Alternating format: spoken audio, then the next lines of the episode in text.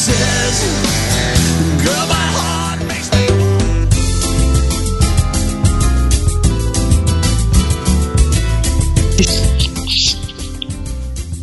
Hey, I'm JD Webb, and I'm here with Vicky Rowe, owner of GotMead.com, and of course, AJ Ermans, home mead maker and beer brewer, and we are back in the saddle again after taking a month off for the holidays. Tonight, we'll be talking to Amina Harris, director of the Honey and Pollination Center at the Robert Mondavi Institute at UC Davis. We'll also talk wildflower honey, honey and your yeast selections polled in the Got Mead forum here recently on the next Got Mead Live Mead project. And a surprise segment, Ask Sergio with Sergio Moutela from Melovino Meadery in New Jersey. All that and a whole lot more. Get your glass of mead, hustle on back, and don't get lost on the way. Got Mead Live starts in 60 seconds.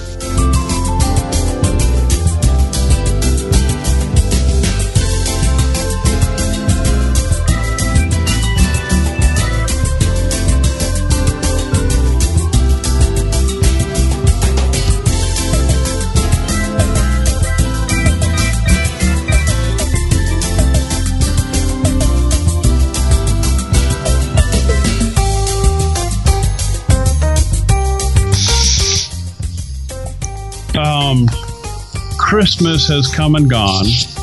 New Year's has pr- pretty much come and gone, and we're back.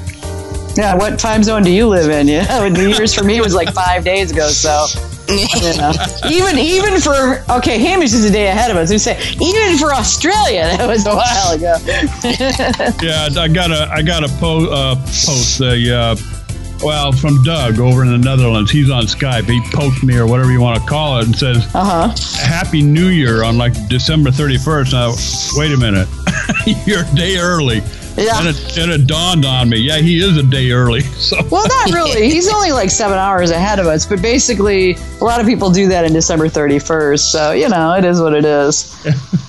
But, uh, uh, we are back live here, uh, Got Mead Live. Um, uh, really uh, anxious to get this uh, this series, this eight week series uh, underway.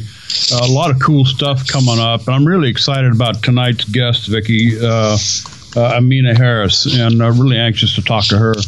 Yeah, she's amazing. Amina has been the director of the Honey and Pollination Institute, or Honey and Pollination Center, which is part of the Robert Mondavi Institute. And for those of you out there who might not be familiar with it, um, this is at UC Davis in California. And um, the Robert Mondavi Institute is kind of the holy grail of winemaking. That is like the winemaking school um, out there. And I tell me, you know, you guys can correct me if I'm wrong, but I think it's the best winemaking school in the United States. Anyway, um, the, the it's a well-funded institute and and winemaking thing with some of the top people in enology not just in fermentation and winemaking and quality and and uh, you know aroma and all of that stuff, but also in running a winery and um, marketing a winery and and making profitable, you know, making a profit in doing a winery because this is the core of the wine industry, you know, in California. So um, it's really cool because these a lot of the stuff translates to the mead industry and the honey and pollination center which amina is the director of has heavily gotten involved in the mead industry lately and she'll tell you a lot more about this but they're doing some great classes on how to make great mead. and you're talking some of the top fermentation experts in the country are teaching these classes out there and they're open for anybody to sign up for. So it's really exciting. I've been to one and it was like, oh, oh my God, amazing.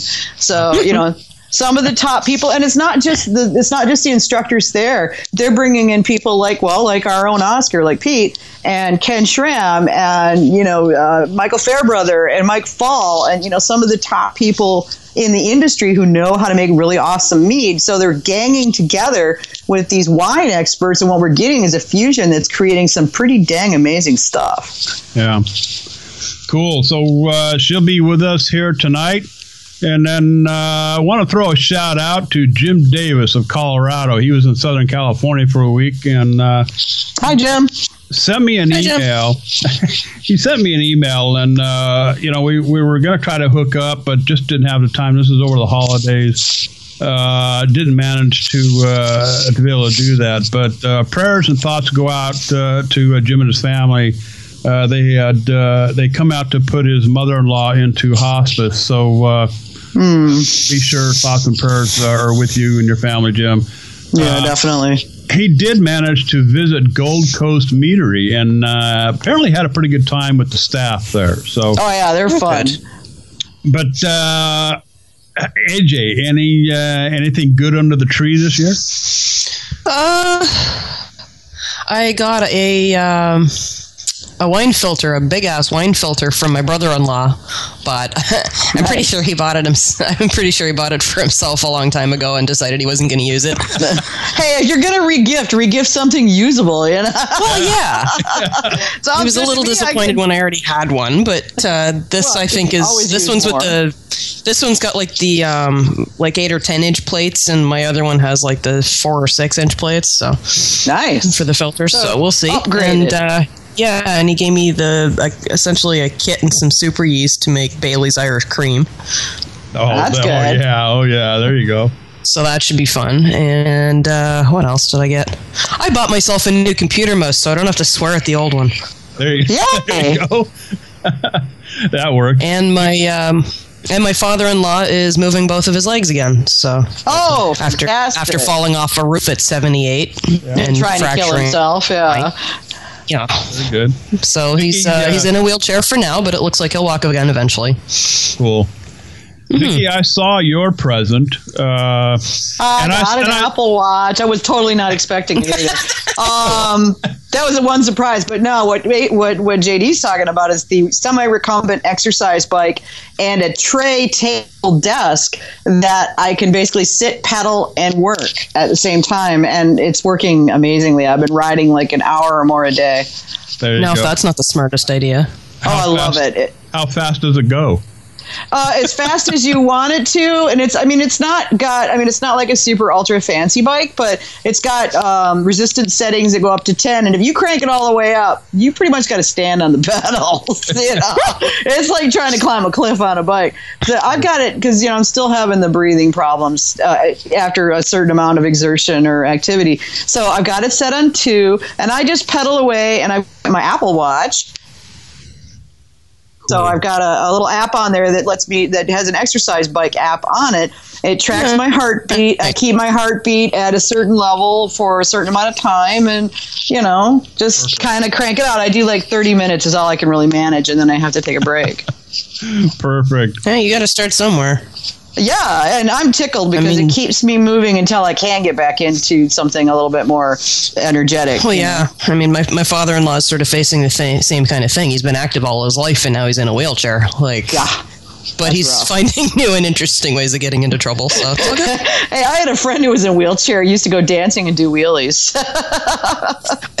well, he's got wheelie bars to make sure he doesn't do that. My uh, my wife, uh, I, I found this thing under our tree in this in this kind of a tall, narrow box. Weighs about two pounds, and it's an Amazon Echo. I don't know if you've ever seen or heard these things before, but they're becoming quite popular. Uh, her name is Alexa, and it's hooked up to the internet. You just plug it into the wall, and uh, you just say, "Alexa, what's the weather going to be?" And here she goes. oh, cool. Huh. I don't know if you can hear. Yeah. cool. so, so it's kind of kind of a fun thing, uh, and I mean you can ask it pretty much any kind of question, and uh, usually nine times out of ten she'll give you an answer. But uh, kind So of you can fun. do your internet searching without using your sore fingers. yeah. But uh, hey, what are we drinking tonight, uh, Vicky? Uh, what uh, what you got in your cup? I decided to be a little different tonight. I got, you know, I just went looking. I always, whenever I'm home, I try to grab some of the local wines and meads and beers and stuff to bring back. And um, I picked up a bottle of 100% cherry wine from Traverse Bay Winery, and it's um, it's a sweeter style, but with tart cherries. So it's you know it's and it's cool fermented, so it's got kind of this almost Um, it's got a nice acid back end, see, it's not overwhelmingly sweet, and uh, lots of cherry flavor, lots and lots of cherry flavor. I really like it. Cool. AJ, uh, what did you pour? Um, I was gonna have some raspberry wine that I opened over the holidays and didn't finish, but then a friend of mine came over tonight and gifted me with a bottle full of his almost Joe's Ancient Orange. Uh, he made it with uh, T58 beer yeast, and he did not use any of the orange fruit, only the rind. And I'm uh, I'm getting halfway into this cup already, and it's uh, pretty darn good. The uh, yeast packed down really, really tight. Like tilting the bottle didn't make it fluff up or anything, so it's got definitely got an advantage over bread yeast for that.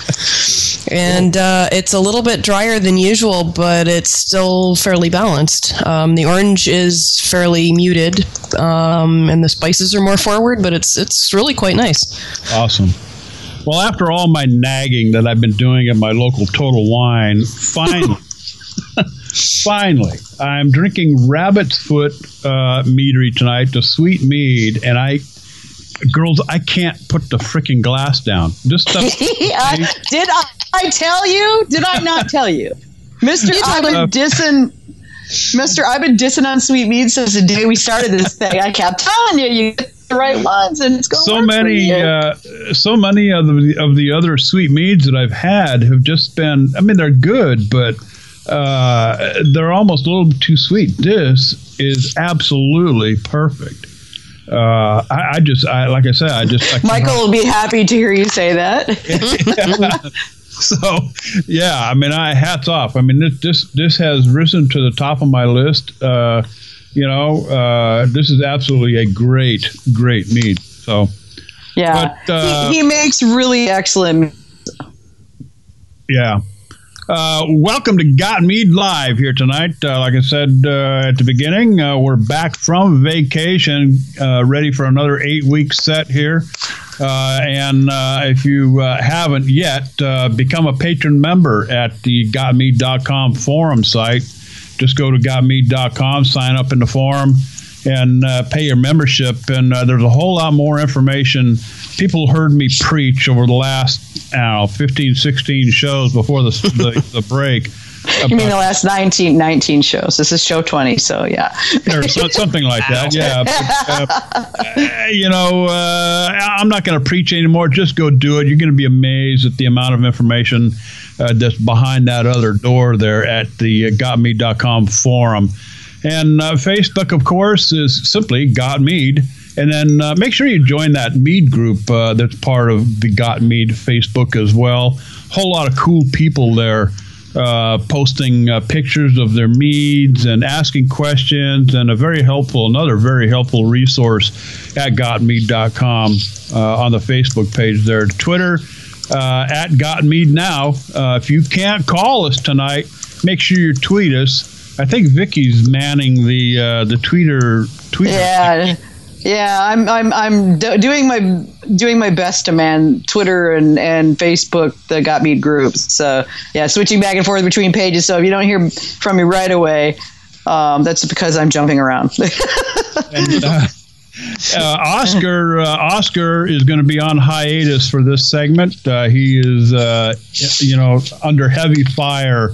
Uh, you know, yeah, Oscar's under siege with the upcoming uh, Mazer Cup, and he will actually be coming on as an interview guest in the near future. I'm hoping right around the end of January to talk about the Mazer Cup competitions in general. And, you know, just an opportunity for him to let you guys know what's going on with the Mazer Cup this year and what you can expect because he's the president of the Mazer Cup uh, organization now. So Yeah, yeah. um, that's going to be fun. Yeah, and, and you know, continue to send your questions in. I mean, you know, we're not Oh, yeah. doing that. If Pete, Uh, if Pete doesn't get a chance to answer him, don't worry. We'll we'll get somebody to deal with it. Like today, it's Ask Sergio. So you know, and uh, some other day it might be Ask. Oh, I don't know, Ken Schramm, or you know, There you go. anything can happen. I got friends in places. You know, to uh, submit your questions, just simply go to gotmead.com and uh, check the links uh, on the top of the webpage there. You'll find it and uh, fill out the form, you know, and please follow all the directions. Uh, otherwise, your, your question is just simply not going to be answered. The call in number please tonight, err on the side of talking too much. Yeah, we want more information than less. more is better in this case. Uh, the call in number tonight, always 818 921 4680. 921 4680. The show links, of course. Uh, GotMead.com website uh, to listen live, or if you're mobile, make sure you go to tunein.com, download the app for iOS or Android. Take us with you if you have to. And then the uh, replays are always available at gotmead.com. Just click on the radio uh, the radio station uh, link up there at the top of the page. And hey, uh, you can also download the SoundCloud app, uh, you know, iTunes. Uh, again, if you're mobile and can't get to the uh, gotmead.com website, but that is our preferred uh, method of listening right there at gotmead.com. So, with that, we're going to step away, take a commercial break. When we come back, Amina Harris is going to join us from UC Davis. Sit tight.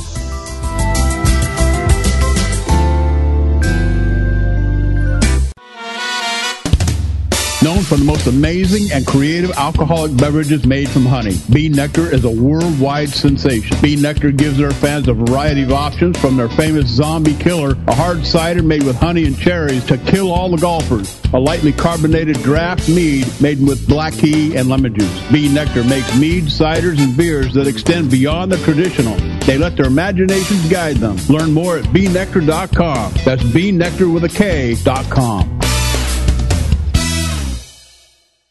If you're a mead maker, you need gotmead.com. It is the absolute best and most complete resource for mead making you will ever need. The forum consists of recipes, discussion on equipment, techniques, and methods, complete with its own batch calculator. Gotmead.com offers everything you need to start making mead today. And for just $25 a year, as a patron member, you'll have access to proven award winning recipes, fermentation management, equipment discussion, and a whole lot more. Gotmead.com. Sign up today. Growing up in a culture where home winemaking was a way of life, Sergio Moutela naturally began making wine himself as an adult, finding his way into brewing beer and eventually his discovery of mead. Earning numerous mead making awards, Melovino opens its doors, becoming the first meadery in the Garden State. Featuring 20 different craft meads with amazing variety, Melovino is the fastest growing meadery in the country. Melovino offers tastings and tours every weekend, and all of their meads are available online, shipping to 22 states across the country.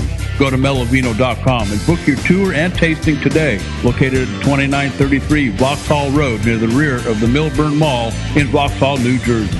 melovino.com. Hey, this is JD Webb from Got Mead Live. You know, it's all about the mead here at Got Mead, and I have to tell you, I am in love with Fling from Moonlight Meadery. The way they balance the tartness from the rhubarb against the semi-sweet strawberry and orange blossom honey is just amazing. Do yourself a favor. Go buy some Moonlight Meadery meads now. Visit them at their online store at moonlightmeadery.com forward slash store or ask for it where you shop. Demand it where you shop. Ask for Moonlight Meadery mead.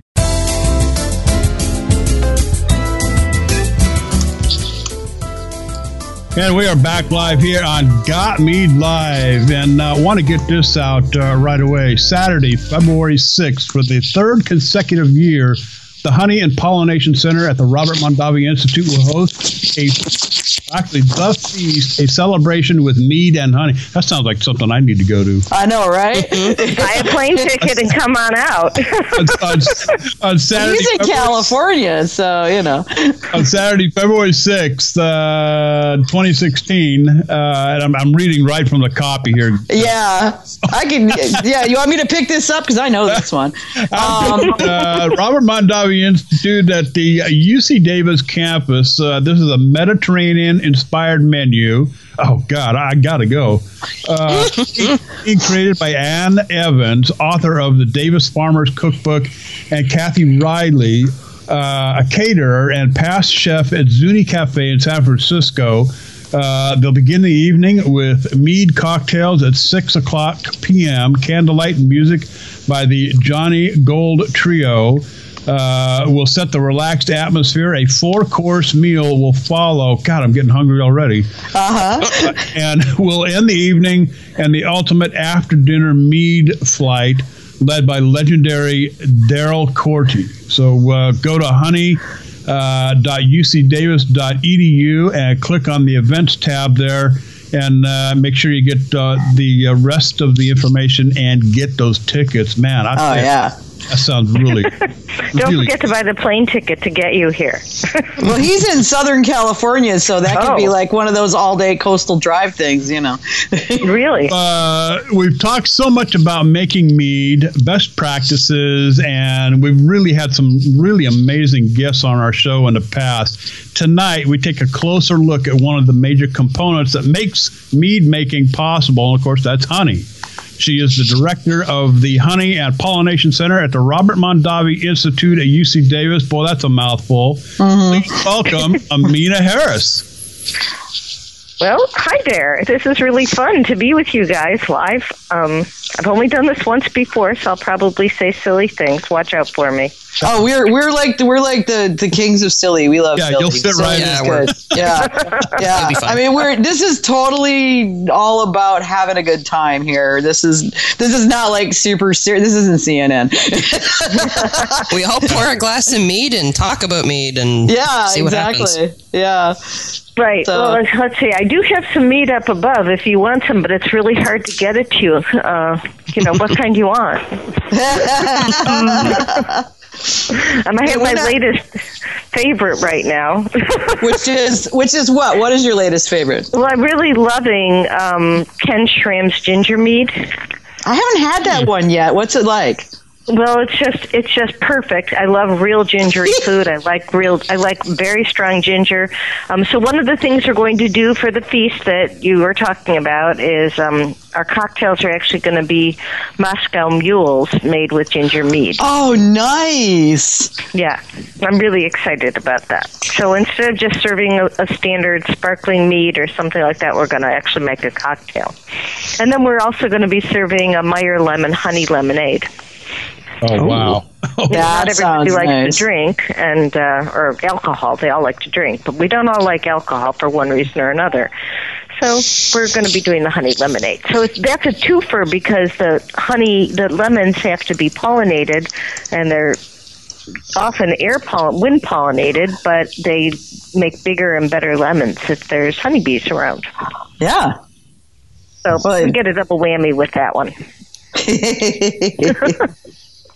so what? Okay, the the I mean, I know a, a, a reasonable amount about the Honey and Pollination Institute, but there's a or center. There's a lot of people out there that don't know you know what you guys are up to what you're what you want to do so talk to us about that and you know i mean you've been around there for what three four years now We just started our fourth year, much to my amazement, um, or maybe it's our third year. I don't really know. I think it's our fourth. um, but we started uh, the whole concept of the Honey Center initially was just a honey center. It was all going to be focused on honey, honey as a food, honey as a better way to go, and as we started developing the proposal, the grant that the university would fund to help us get here, um, we realize that the most important thing about honey is actually pollination. That Okay. honey is a byproduct of something that that we need desperately as as people, and uh, that was just as um, as the drought was getting a real strong foothold. Um, certainly, the decline of the bee has been happening throughout the time I've been doing this. So. Um, we wrote the grant and moved in the pollination piece. Um, involved the Department of Entomology to start. They were very, very involved, and um, and we kind of got rolling. And I couldn't. No, I was I was spending a few months just trying to figure out. Okay, I'm creating a program. What do I do? You know, I've never done that. I've never created this kind of program before. I've created other things, and I've been in the honey industry since the early 1980s. So I've been there for a long time, but I just wasn't sure exactly what direction I should take the whole program into. Um, and so initially, what happened is that I literally bumped into Frank Golbeck, who owns Golden Coast Mead in Southern California, and he said, "You're at the Robert Mondavi Institute. You need to do something. You're at UC Davis. We have to get something about mead happening." And I went, "Mead? It had never occurred to me." And literally within three months, I came back from that short meeting. Um, within three months, we had an entire program developed that I did with the Department of, Entom- of uh, Viticulture and Enology, and uh, Vicki attended that very first program. It was And, cool. Um, and you know, we- and we've been kind of growing and pushing and trying to figure out what we should do uh, ever since. And so the last one we did last fall for Mead was um, a hands-on class, and that was quite successful. So we Yeah. and handling 60 people um, in a hands-on situation inside the winery that isn't really designed to have 60 people and many groups going on. And then They we actually also- made a mead, guys. I mean, it was really cool. Some of the pictures were awesome. Yeah, Yeah, the pictures were fun. they were and, fun. Um, and then we, um, and I, I've been using a number of well-known mead makers as co-teachers along with the viticulture people. We had Mike Faul, Michael Fairbrother, Ken Schramm, and Pete Bakulich, so that we ended up. Um, people really liked it because it meant they had a huge amount of time to ask all the questions they ever wanted to ask about mead. And we had people that came from all over the world. Um, We actually had, at this particular course, this last one last fall, we had two people from Australia, one from India, and one from South America, plus an assortment of Canadians and Americans. So we're, you know, the word is out. Um, our next course, which is uh, continuing mead course, it'll be much more sensory oriented and science oriented, um, is coming up on the 8th and 9th of February, and then that's followed on the 10th by a course in business, how to how to write business plans, how to design a meadery, how to talk to the TTB and get new labels and get them right. Um, uh, we'll have some case studies. So that whole program is coming up, and I've already got people coming from around the world for that one too. so it's sort of interesting to see that uh, the interest is international, and most of these people know that they should be coming to the states to get the information, and they're, you know, they're, I, I just find it astonishing. And the mead people are wonderful people to work with, which really makes it nice. well, we like what you're doing, and I mean everything I've heard because you know I mean I kind of keep my ear on the industry, and everything I've heard, people are so excited that you guys are doing this because it. You guys, you guys lift us up a level in legitimacy, if that makes any sense. You know, I mean, we know we're it, but there's a lot of people out there who just don't know what the mead industry is. And the fact that we're associated with the Honey Pollination Center and Mondavi Institute, UC Davis, and they're like, oh, wow, we know who that is. You know, so, you know, it's kind of like we're going, we know these guys, they know us, so it's all good. well, and that is yeah, that is part of the idea. I you know, I mean, I'm one of the things that um, that did happen is we wrote we wrote a research grant that we submitted to the National Honey Board, and the National Honey Board wrote us back and said, "Oh, there's so much information out there about mead already. We don't need to help fund research." Yeah.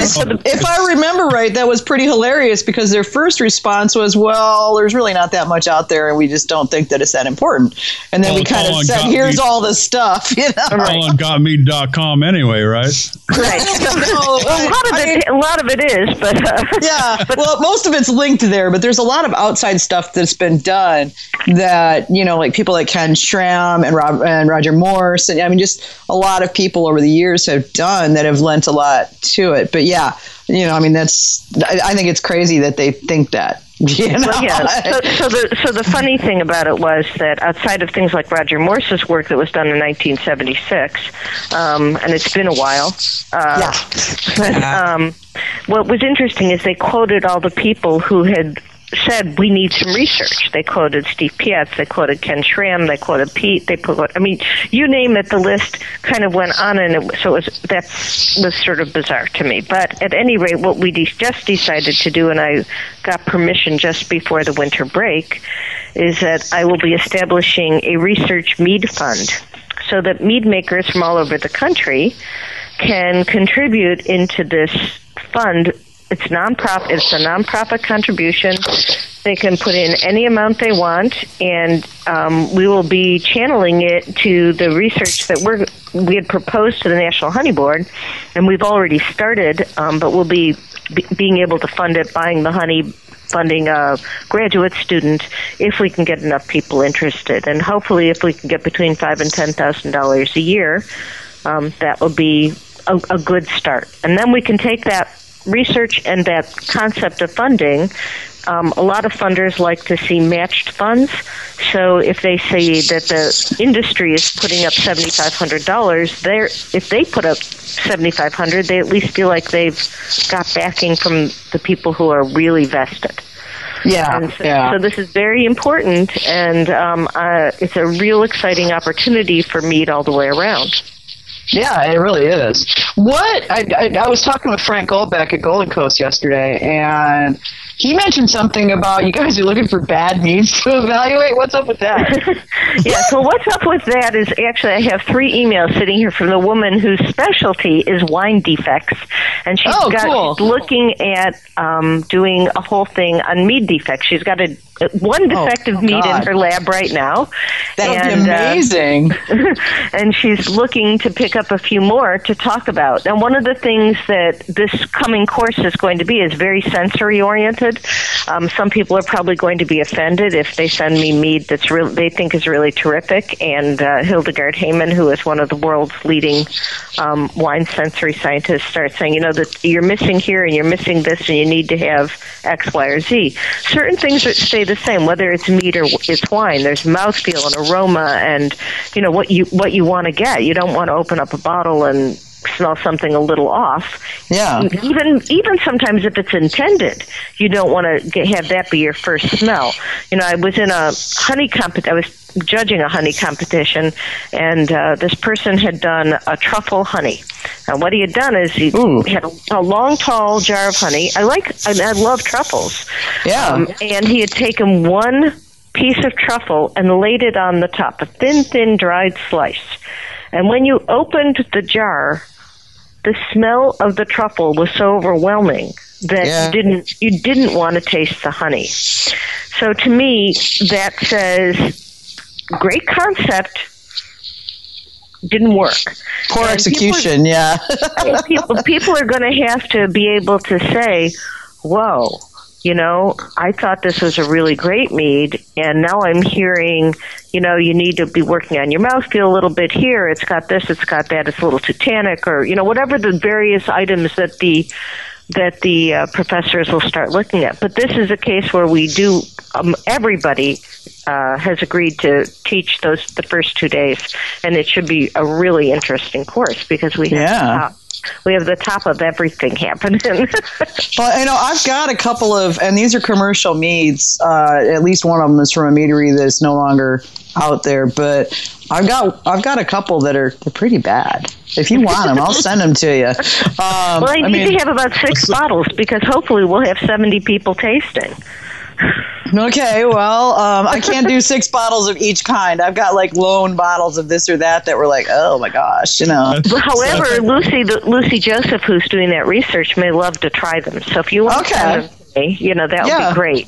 All right, And, I'll uh, um, I'll dig them out and and uh, package them up and get them to you, and you can pass them along with my compliments. And I'm Right. sure, I'm sure I've got a couple laying around too.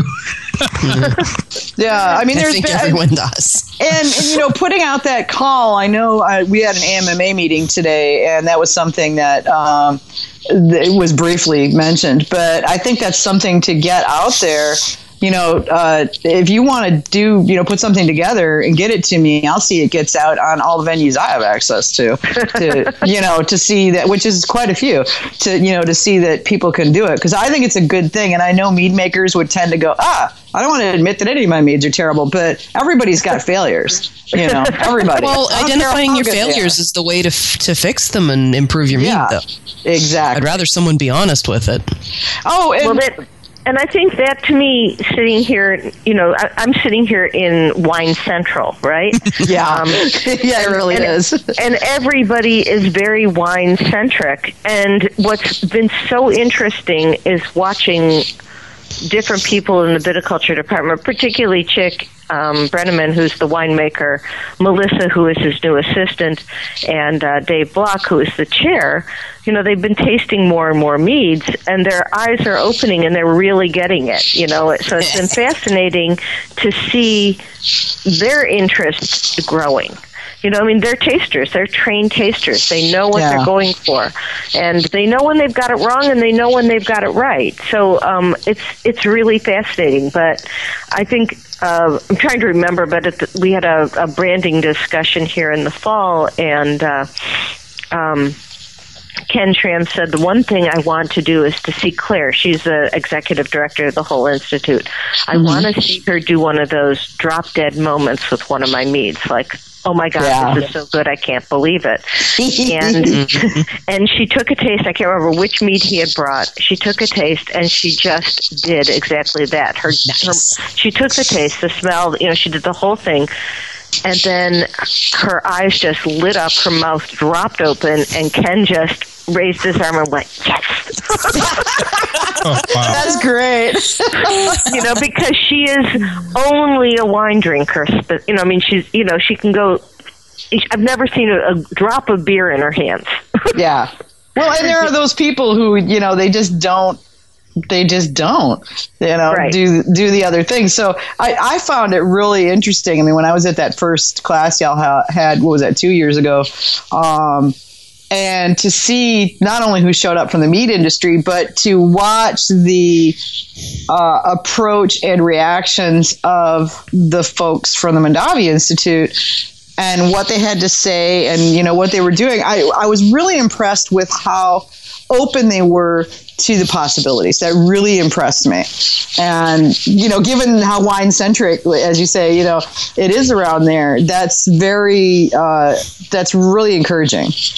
Right. So our last course, the other thing that was interesting about it was um, how many. Uh, this was a beginner's course. I build it as a total rank beginner's course. Come learn how to make mead, hands on. That's it. Not only did I have out of the 60 people that were there, at least 25 were experienced mead makers um, or winemakers. I think we had 15 wineries represented. Really So- right, Wow. wineries planning to start making mead. Nice. And it, it ran a huge gamut all the way up to Cakebread Cellars. wow. The other part that was interesting was to see the cideries that were there. I think we had two cideries also. So there's, um, you know, the people who are in the fermenting industry, let's say, know that mead is where it's co- it's going to be. And Yeah. they're, they're starting to move in. So if, if there was something I was going to say to mead makers, it would be be careful because you know people people who do have the money are right behind you, and Well, uh, I don't see that as a downside, really, though, because if we can get some of the wineries with some swing, you know, big wineries that have the ability to um, to change a game. I mean, there's so much that needs to happen industry wide in terms of the legislation and the way mead is viewed by the TTB and the federal government to make it more accessible to the American public and to make it easier for the meaderies, wineries, cideries, and what have you to get it out there. So honestly, I see that as a big, huge positive thing. If we can all ride on each other's coattails to success, everybody wins. Right, I agree with that. I loved it when Sam Adams came out with their braggot, Yeah. which they called a braggot. I mean, they didn't. They, they weren't playing terms. They just said, "This is a braggot." Done. You know, unfortunately, If you want to know what a braggot is, you look it up. yeah. Well, and the neat thing was is that that right there. Okay, Sam. Sam Adams is a big hitter. You know, I mean, it's one of the hmm. biggest hitters. And they are basically tacitly, without really saying it, acknowledging that we are here. Right. That's exactly right. I would totally agree with that.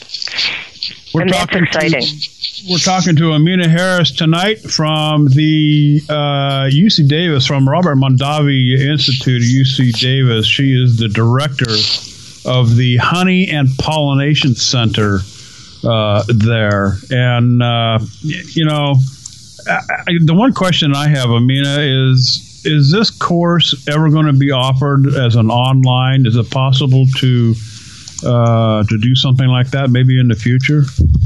Well, we we actually put our first course that we did online, where we put most of it on. Some of the some of the videos didn't work so well, um, but we discovered two things: we're a small organization, and to hire someone to do a good video is very expensive, and so um, I have to I have to raise fundraise my entire budget, and so including my salary. So if I have to do that and then pay a videographer. Mm, financially, that's not so good. The thing we realized is also when you're doing tasting it's really hard to express what's going on online when someone's not holding in their hand and tasting your experience. So it started to backfire in a lot of ways. I've had a lot of requests for um, at least the books or the notes or the video, the uh, the powerpoints. But again, it's usually the discussion that drives these, and the what happens during lunchtime, and you know, and after when we do, uh, we have a little open party every. Um, one night of the of each course. And it's just all the mead makers hanging out and talking with everyone. So i can go ahead and try to create that but i just don't think people are going to end up feeling very satisfied at the end. And, Yeah. um, and that's my concern. So we did try it. People bought it. Um, I didn't sell it for very much because the quality of the video was very bad. I think it's still online and people can still buy that first course for fifty dollars. Then we also realized that if they can buy a course for fifty dollars, why would they come here and spend three hundred or because the video because the video was really bad and they missed out and on you that. can't taste the wine. yeah, and you can't taste the selection. Yes, And there wasn't all those cool honeys to try. And I mean, I love the honeys flight. That was awesome. You know, I mean, there's Right. there's so much more that that you know that is just a, the written portion of what is really a very sensory event. And you know, there's there's nothing that you can really compare to the live thing.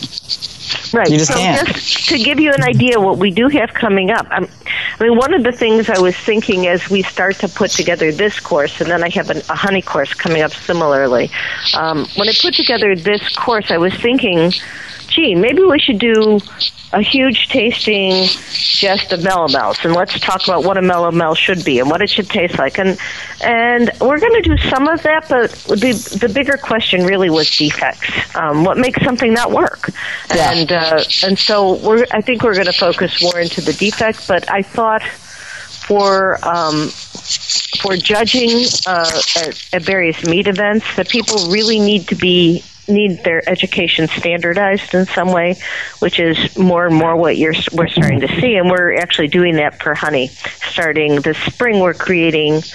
Um, we're taking all the kind of courses that I've ever taught about tasting honey and the honey wheel, and I'm working with some um, very well known sensory scientists and some folks from Italy who teach courses.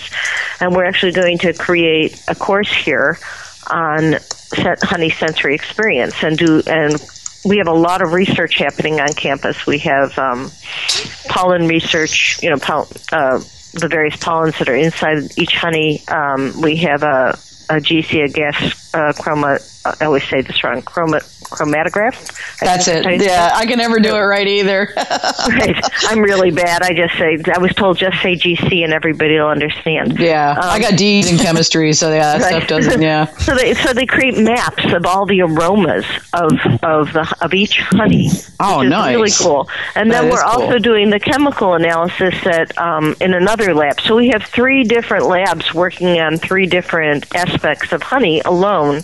That's and so we'll neat. be presenting all that research.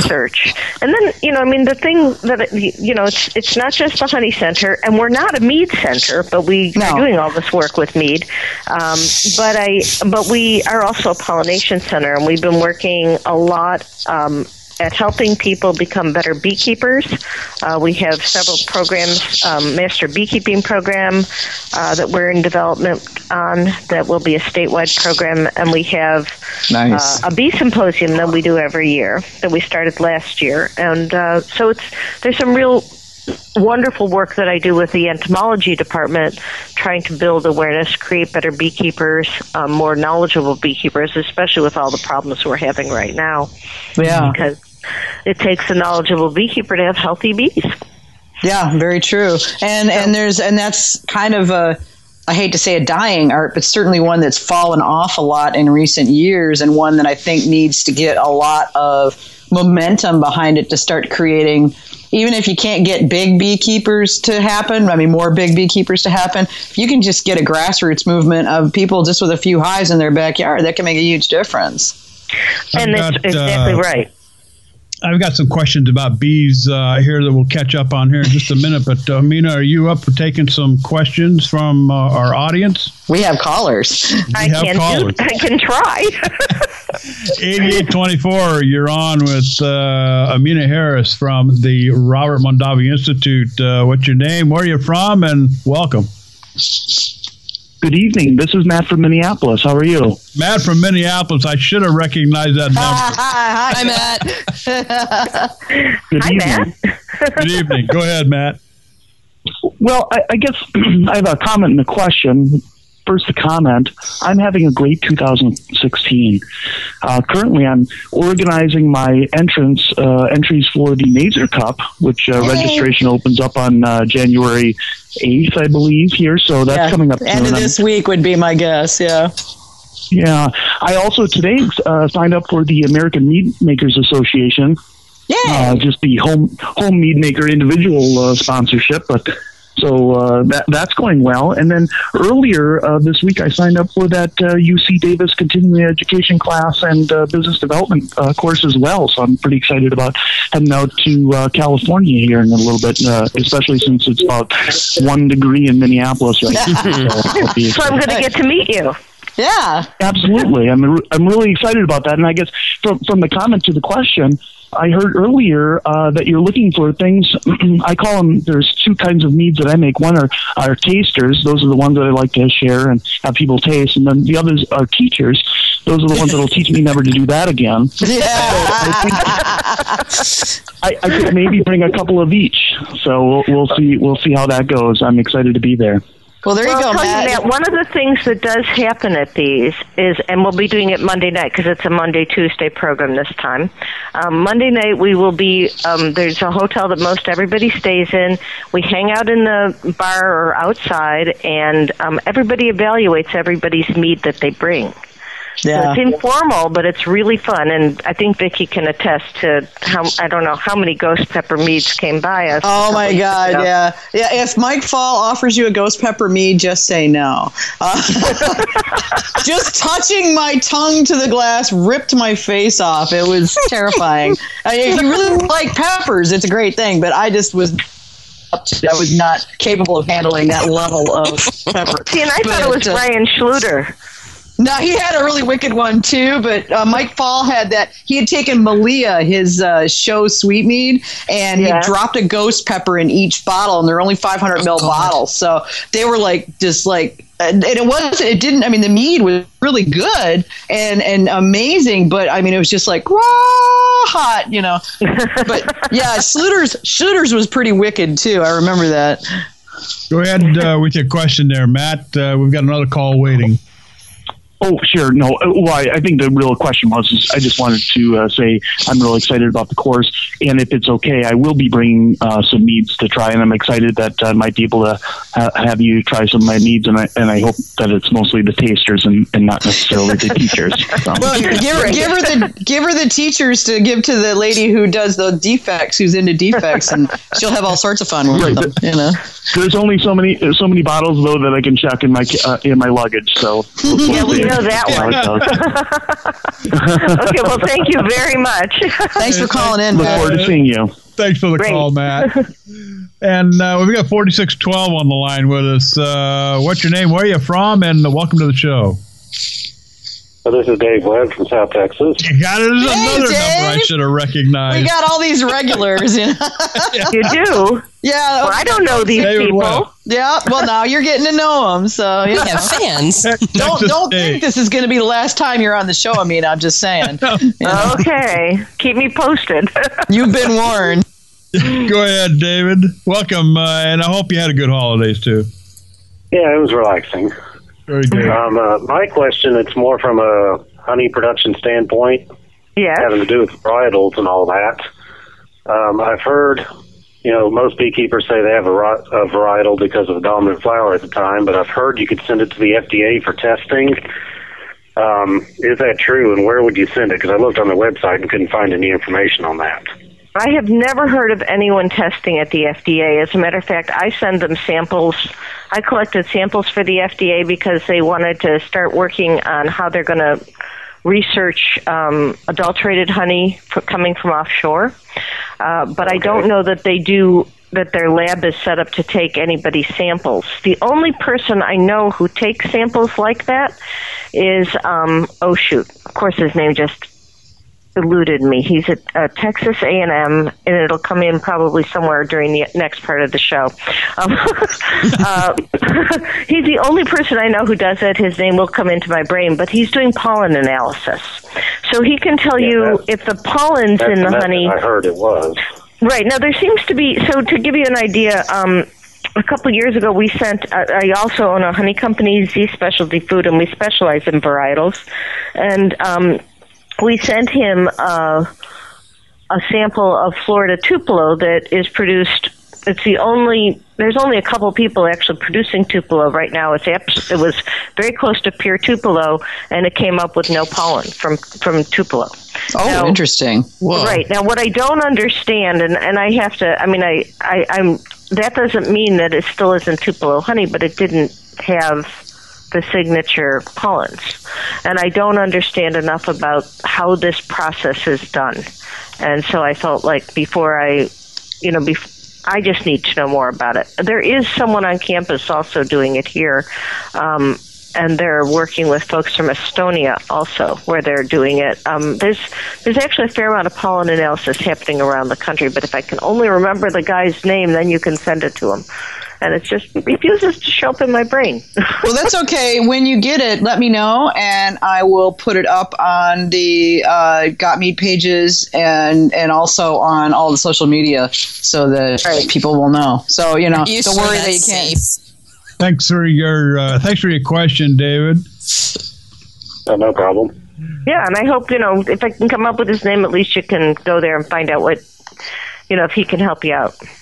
But Yeah, he, and- what's interesting about what he does is he's actually not um, involved in beekeeping, uh, but he does this to fund his graduate students, which I think is really cool. That is really cool.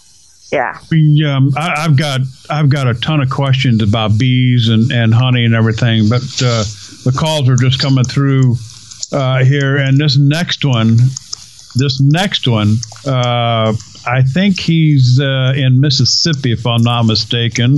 Chris from Miss. And then, Hi, Chris. I think this is Chris from. I think this is Mississippi Chris. Chris, uh, Mississippi Chris, who is a trauma and heart surgeon and had a really busy day today. Oh no. yeah, he called me earlier to ask me a couple of questions. The poor guy's just been they've been working his fingers to the bone. Yeah, I'm doing good to be awake right now. Yeah, right. Did they finally let you loose, Chris? Or are you still trapped at the hospital? No, I'm at home, but I've got uh, about two more hours on call, so let's Ah, hope the phone doesn't ring. Yeah, really. Hope it does. Uh, I had a, I had a question. Uh, you mentioned adulterated honey, which is a concern for all of us. Can you tell us a little bit about um, uh, the state of honey here in the United States, uh, commercially available honey, and uh, if you know, can you speak a little bit about the True Source certified certified honey? Um, yes, I can do a little bit of all of that. So, um, first of all, the, the fellow's name came into my mind. His name is Vaughn Bryant, and he's at uh, Texas A&M. He's in the Department of Anthropology. So, if anybody wants to contact him about getting their pollen analysis done, Vaughn is the only person I know who's doing that in the U.S. I do know Marla Spivak has sent somebody to his lab to learn how they're doing it. Okay, so to address what um, what's going on with uh, True Source and um, and adulterated honey, uh, the adulterated honey issue is really interesting because it really is an issue about taxation. Honey if it's pure, gets taxed at one way, and um, so what's going on is people are trying to figure out ways to get it into the country without getting taxed as heavily. If it comes from one country, it gets a higher tax than if it comes from another country, and I don't know the specifics. So a lot of honey comes out of China and there's a higher taxation rate because it's so inexpensive. And if you want to avoid paying that taxation rate, you try to figure out the routing that you're going to do to make sure that that honey won't be selected. Um, now, that doesn't mean they've added anything to it. But occasionally they do, and of course, one of the situations is, is that the chemical analysis of honey, on its in its simplest way, is very similar to high fructose corn syrup, which is what they would add, and uh, they look quite similar under the microscope or in any kind of you know adjudication of that honey. So it's hard to hard to pick it out. But they are getting better. We are getting better at it, and that's what hopefully things like the GC technology will start to help with. Um, true source honey. Um, I mean, other than that, one of the things my feeling is is buying local honey um, or buying honey from a beekeeper or a processor that you know and trust will hopefully get you as pure a honey a varietal that you're looking for. So there's a couple companies around the country that work closely with beekeepers. You have to trust your beekeeper. Um, the beekeepers are sort of the, the let us say the beekeepers are, are actually the true source. You know, they're the ones who know where they put their beehives. They know what the flow is like. They know if they're going to, they know if they have a good product.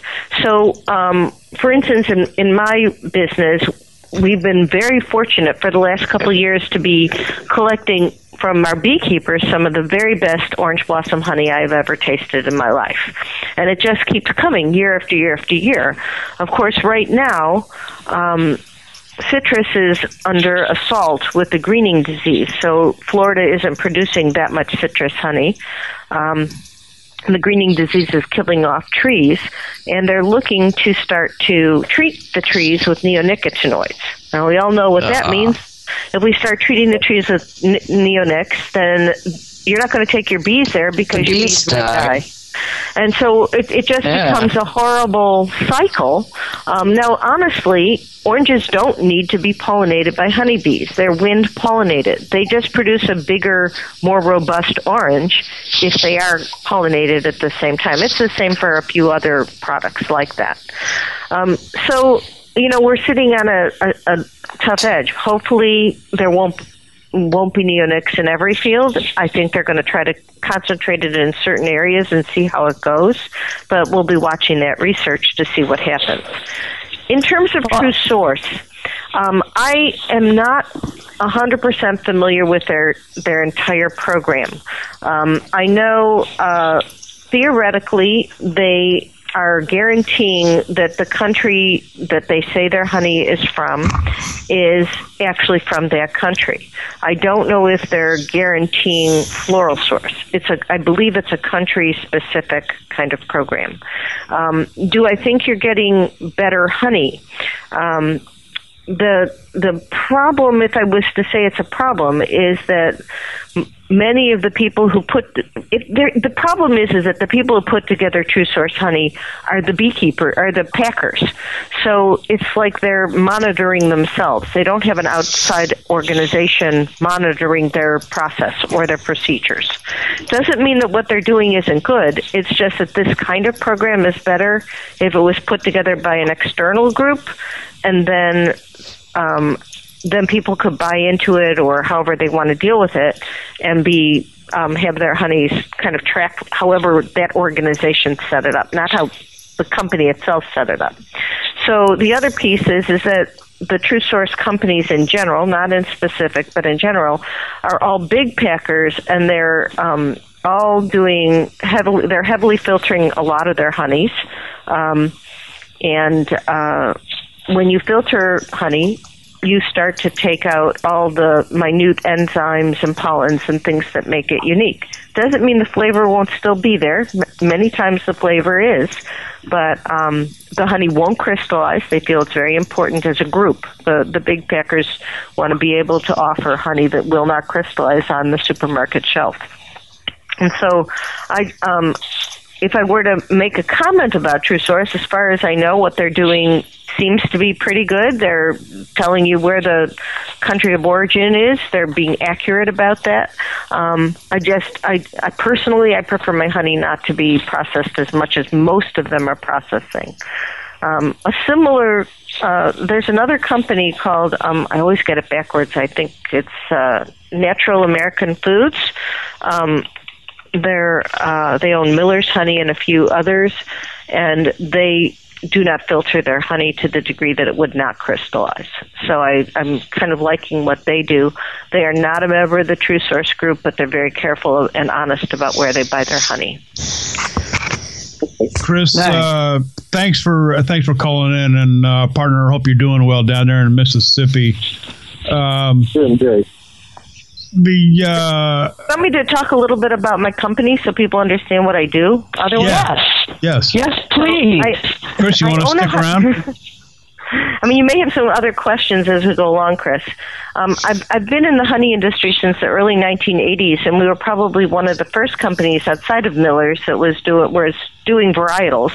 Um, I always like to say we never made any money until about five or six years ago when people became interested in varietal honey, um, and that was because of colony collapse disorder. And all of a sudden, people went, "Ooh, there's something to we got to learn more about honey." And um, so our business finally started to boom, and we sell approximately 30 varietals from all over the United States.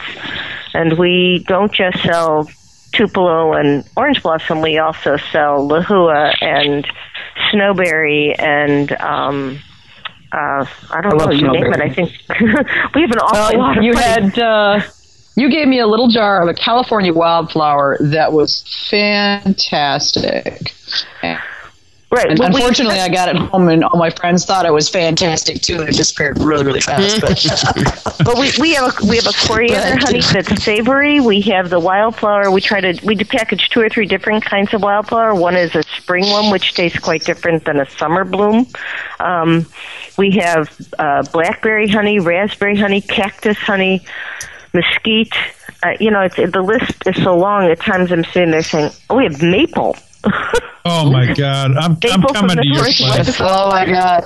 See, Okay. so So, um, you need to go go north, old man. So the other thing, the other thing Matt should know for that that called in earlier is that the um, the entire group of participants in this course will be heading up to Z Specialty Food and doing a tasting.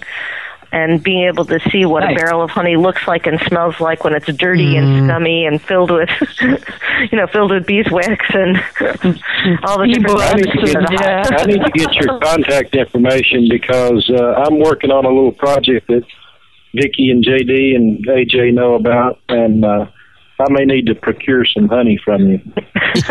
Uh, yeah, you know, I'm I'm right I here will in connect the two California. of you. Yeah. Sure, uh, Chris. If you go to uh, if you go to the page for the show tonight, I have linked her company in the description about Amina. Yeah. So uh, the Please- company's linked right that. there, and you should really. Yeah, it's already there. So just go to that page and you can click right on through. Right, and um, if you don't, we sell everything from an, a well, not everything in a two ounce jar, but a lot of stuff in sm- tiny jars if you just want taste, all the way up to barrels, and uh, we have a lot of a lot of gallon containers for small home mead makers, and uh, we sell to a lot of commercial mead makers too. So um, it's very interesting. We've been selling to more and more mead makers and to more and more beer makers, and uh, we even sell to more flavor. So it's quite it's yeah it's it's really exciting. All of a sudden we have a business that's real. And you're located right here in California, right? We're located in Woodland, California, not Woodland Hills. I'm not in Southern California. Yeah, Woodland Hills is just west of me. So right. But people assume that when you say Woodland, you mean Woodland Yeah. Hills. Woodland is uh, north of Davis, about 10 miles. you know what? I can, I, I can see a weekend trip coming up. I just have to talk to my wife and tell her. JD, We're you know I open on hate you, right? So make sure make sure you uh, you call in advance to make Okay. see if someone can meet you. I'll call. Yeah, You know I hate you, right? a mess. Yeah, Yeah, I mean he's re- he's retired. There's Yeah, I mean he's knock. retired. So like, he What's retired mean? breathes and sleeps. Ti- me. we- yeah, I, To uh, JD, it mean doing nothing but mead stuff 24 7. Right. Well, I was going to retire, and then I took this job. well, uh, well, I, yeah, I was going to retire, and I took this job, so now I'm hosting radio this radio show once a week. Oh, come on, you love it. You Oh, know no, you no, do. no, Oh yeah, I do. And Well- you didn't take this job. You browbeat me into agreeing to Yeah. having to do this job. Oh my gosh! Was it Amina, a I- fight? He did. Oh, oh, Amina. Uh, the man Amina. stalked me until I agreed to give, you know, to, to have him do the show. I needed to learn more about making mead, Amina, and got me everywhere I went led me back to gotmead.com. So I contacted the owner and I said, You need to do a radio show about mead, and I'm the guy that can produce it for you. And I have Uh-huh. learned so much. Okay. I, I mean, you know, Chris and David Webb and all these guys have been making mead for some time, calling in the whole interaction that we've had. Uh, Pete Bakulich uh, is a uh, is a part of our show, uh, and and I have learned a tremendous amount. And I'm on my way to producing what I'm thinking is going to be probably the best mead that I've ever done. So That's finally- great. Yeah, And if Uh, we haven't learned it, we're going to figure it out. yeah. See, Um, my job is making all the mistakes first, so no one else has to. That's the other way. The problem, You the know, problem is, JD is the mistakes you made make are not anyone else's. go ahead. You know, JD and I, we're probably on like the honeybees hit list. They probably hate us. Really? oh God, I, I have I have gone through so much, honey. Uh, yeah, but they don't, they they're willing to share. The problem is they don't live long enough to have a mental history of who stole it. I do. I Actually, do one have- of the beekeepers was for saying that one of the beekeepers was saying that uh, his bees got a whole lot more agreeable when he stopped trying to take the honey every month. Yeah. Oh they yeah, they that kind of caught on. Yeah, yeah. A lot of a lot of bees don't like it when you show up with the smoker and get ready to go. But if you, I mean, if you do it all, you know, my husband goes into our bees. We we have well, we have five colonies right now. They've dwindled down to two because it's winter, and um, but in the height of the summer, we'll have as many as five in our backyard, and uh, he'll go in every couple weeks. Um, he doesn't take honey out except a couple times a year, but he does go in and inspect them. And you need to do that, otherwise, uh, they can get infected too easily with varroa and a few other things. So you want to make sure they're healthy. I, Yeah. You know, you were talking about uh, you know the filtration of honey and, and whatnot here a little bit ago. I got to tell you, I just um, well, it's been it's been about a month ago. I picked up a five gallon bucket of wildflower from a local beekeeper, and it is it's it's right out of the hive. I mean, this stuff hasn't. I mean, it's it's right from the right from the hive. It's it's not. uh, from the hive right into a five gallon bucket. I mean, it's got the bee parts and and you know the whole nine yards. Right. And it is it is the most amazing tasting honey that I have ever had. I, What I- part of Southern California was it from? El Monte Oh, of all places, El Monte. well, there's some agricultural. I mean, it's out in the agricultural, the south end of, of town out there, southwest or southeast uh, part of town. But I, I, you know, and I don't know if it's because it hasn't been through any kind of filtration or warmed up or anything. I mean, this is right from the extractor into a five gallon bucket. Period. right. And it just it tastes amazing. He's been going on about this honey for like three Yep. three months now. you know, How much did you buy? Five gallons. and do you still have some? Oh yeah, yeah. So most likely, what you got is, you know, I mean, it kind of depends on floral source. Uh, I think I had a honey, I had a wildflower honey that actually tasted. I'd never tasted honey like this because every time I tasted it, it tastes different. But one of its, one of the flavors was bubble gum. oh, I've never had anything like that. It was amazing. I, I, mean, wonder I if that was from Russian olive. I, you know, I have And I- no I was idea. Lucky enough- I was I've never tasted some sourwood. anything. oh, you got some? Yeah, well, I, we I've been using sourwood. Our local co-op uh, brings it in from the Appalachians. How much would uh, you like? I was well, I, Well, he I lives he lives up- down by where they make it. So- Yeah. Well, I have And, uh, I have um I have five bottles of it sitting here on my counter. I'll take well, I some. was lucky You're getting to rid get, of it. Uh, I, I got two five gallon buckets straight from the extractor, just like JD was talking about. Mm-hmm. And it, it is absolutely the best honey I've ever tasted. And uh, I think there's a lot to be said for unadulterated honey that's not been filtered. Don't mess with it. Take it out of the hive, take it out of the comb, and use it. Right. Uh, it is absolutely the best thing I've ever used, and uh, the only problem is it won't go with the the one mead that I'm trying to make. It just doesn't. It, it clashes with it, so that's why I need to get in touch with your company. There's a uh, we've got we've got several listeners who who are listening via other sources. One of our listeners, his name is Brandon, uh, and he's in Malta. He uh, post a uh, posted a question uh, to me on the Skype deal here. He says, uh, and and this is kind of breaking away from our, our current conversation here, but he's, he was, his question is uh, in Canada, and I, and yes, it is Canada, Brandon. Uh, there's a law about meaderies required to have us ha- have their own hives, apparently. 100 hives minimum. Yeah. I haven't heard this. Oh yeah, this this is the first thing I found out when I wanted to go professional.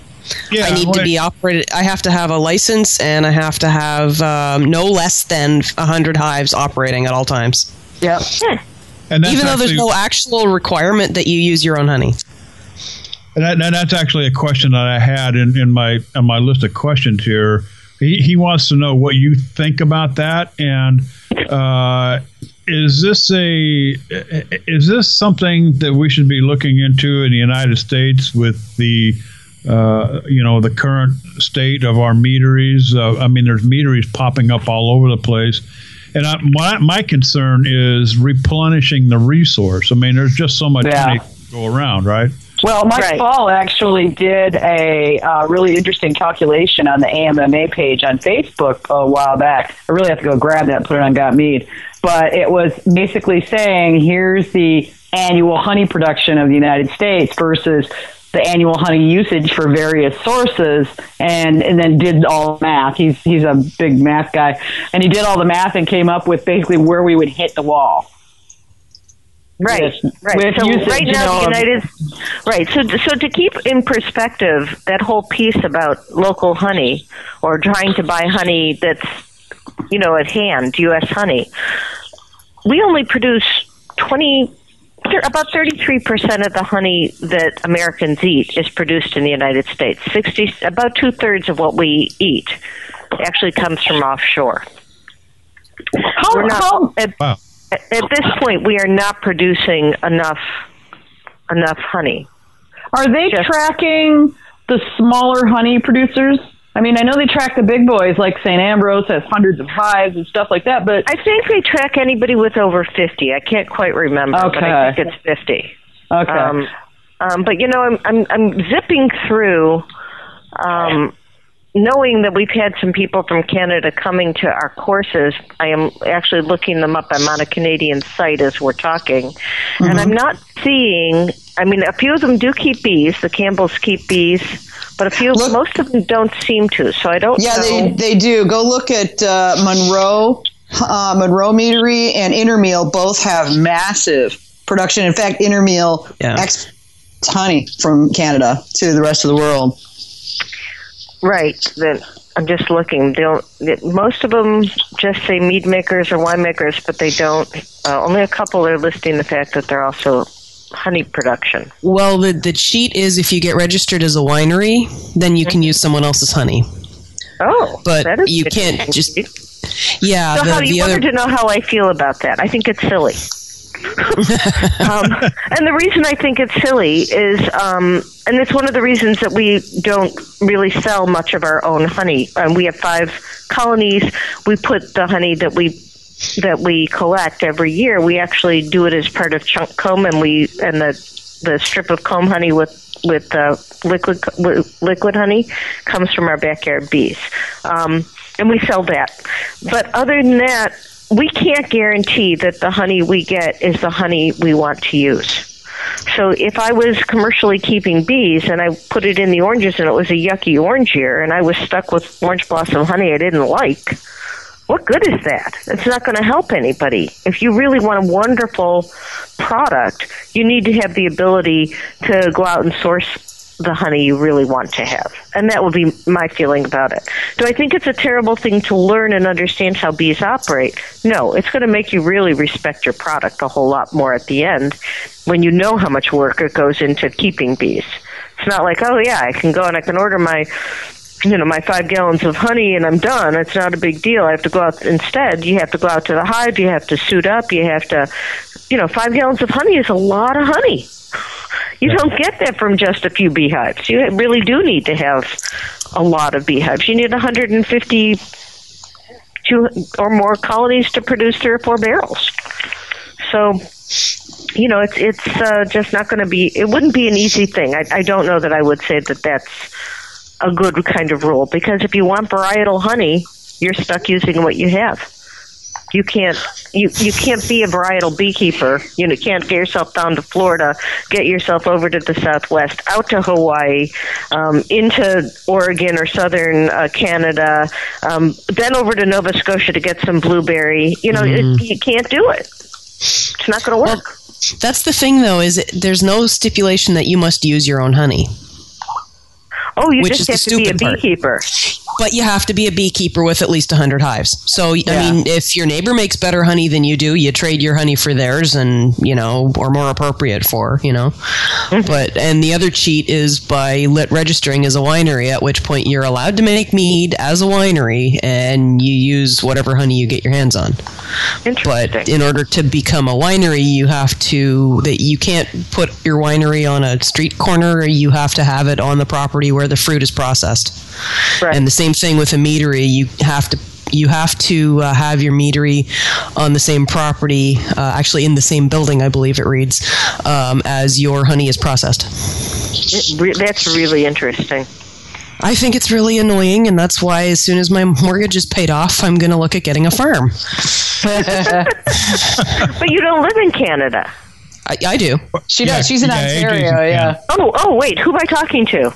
This is AJ. I'm in Ottawa. Oh, oh, you're in Ottawa. Yeah.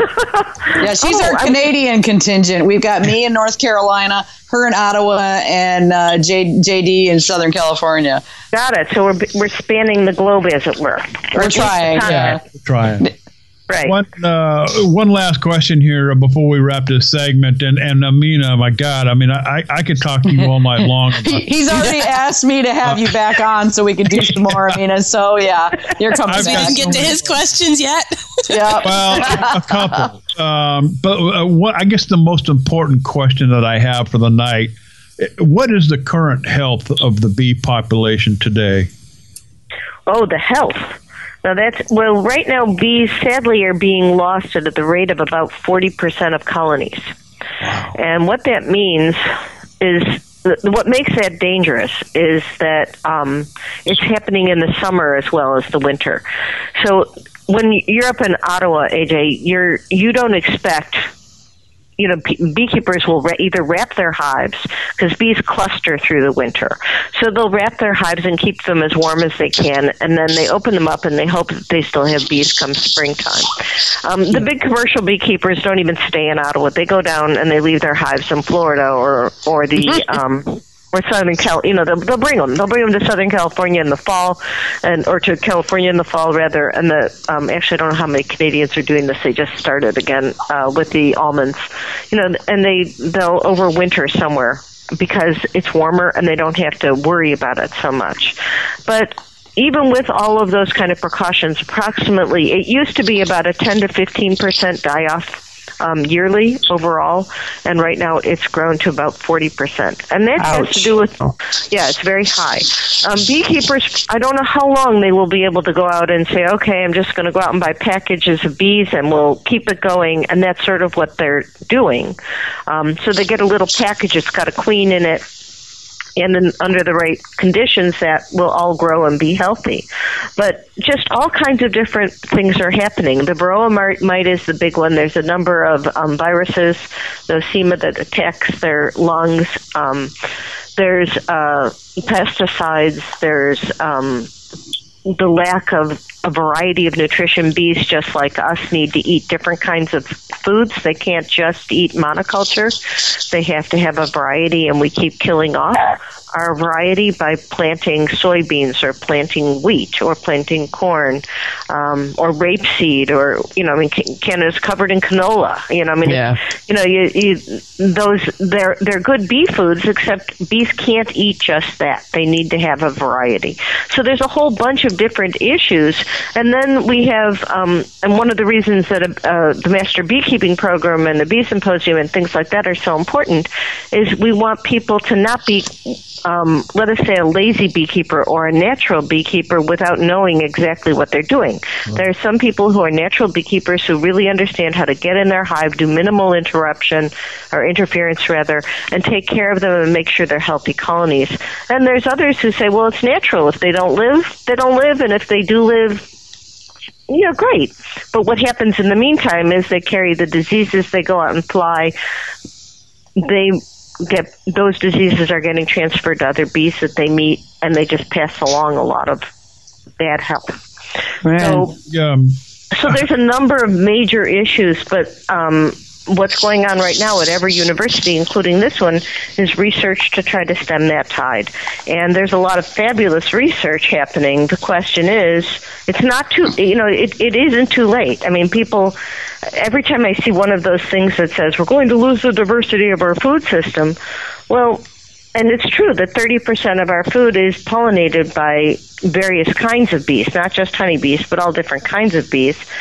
That is true, but if you think about what the what northern uh, North America looked like before Europeans brought the honeybee, and they brought the honeybee in, you know, in the 1600s. There were no honeybees before then, but there was plenty of food, and there were blueberries and cranberries, and there were um, all kinds of melons because those are not traditionally pollinated by honeybees.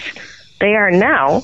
We've tried kind of trained them to do it, but there is a special blueberry bee and there's a squash bee and you know my guess is is we would see that growth again our wild bees are in trouble too but i think that we would it's my guess that we would start to see the growth of our more native bee population. So I'm sure you've read enough to know that everybody's concerned about native bees. They just don't know or understand the extent of the pollination that those native bees can do and will do given the opportunity. So, you know, it's really a, a little bit scary all the way around. On the other hand, everybody in the world is looking at it, um, and that's that's the good news is that everybody is looking at it. Um, exactly how we go about it, about changing it, turning it around, that's the big question.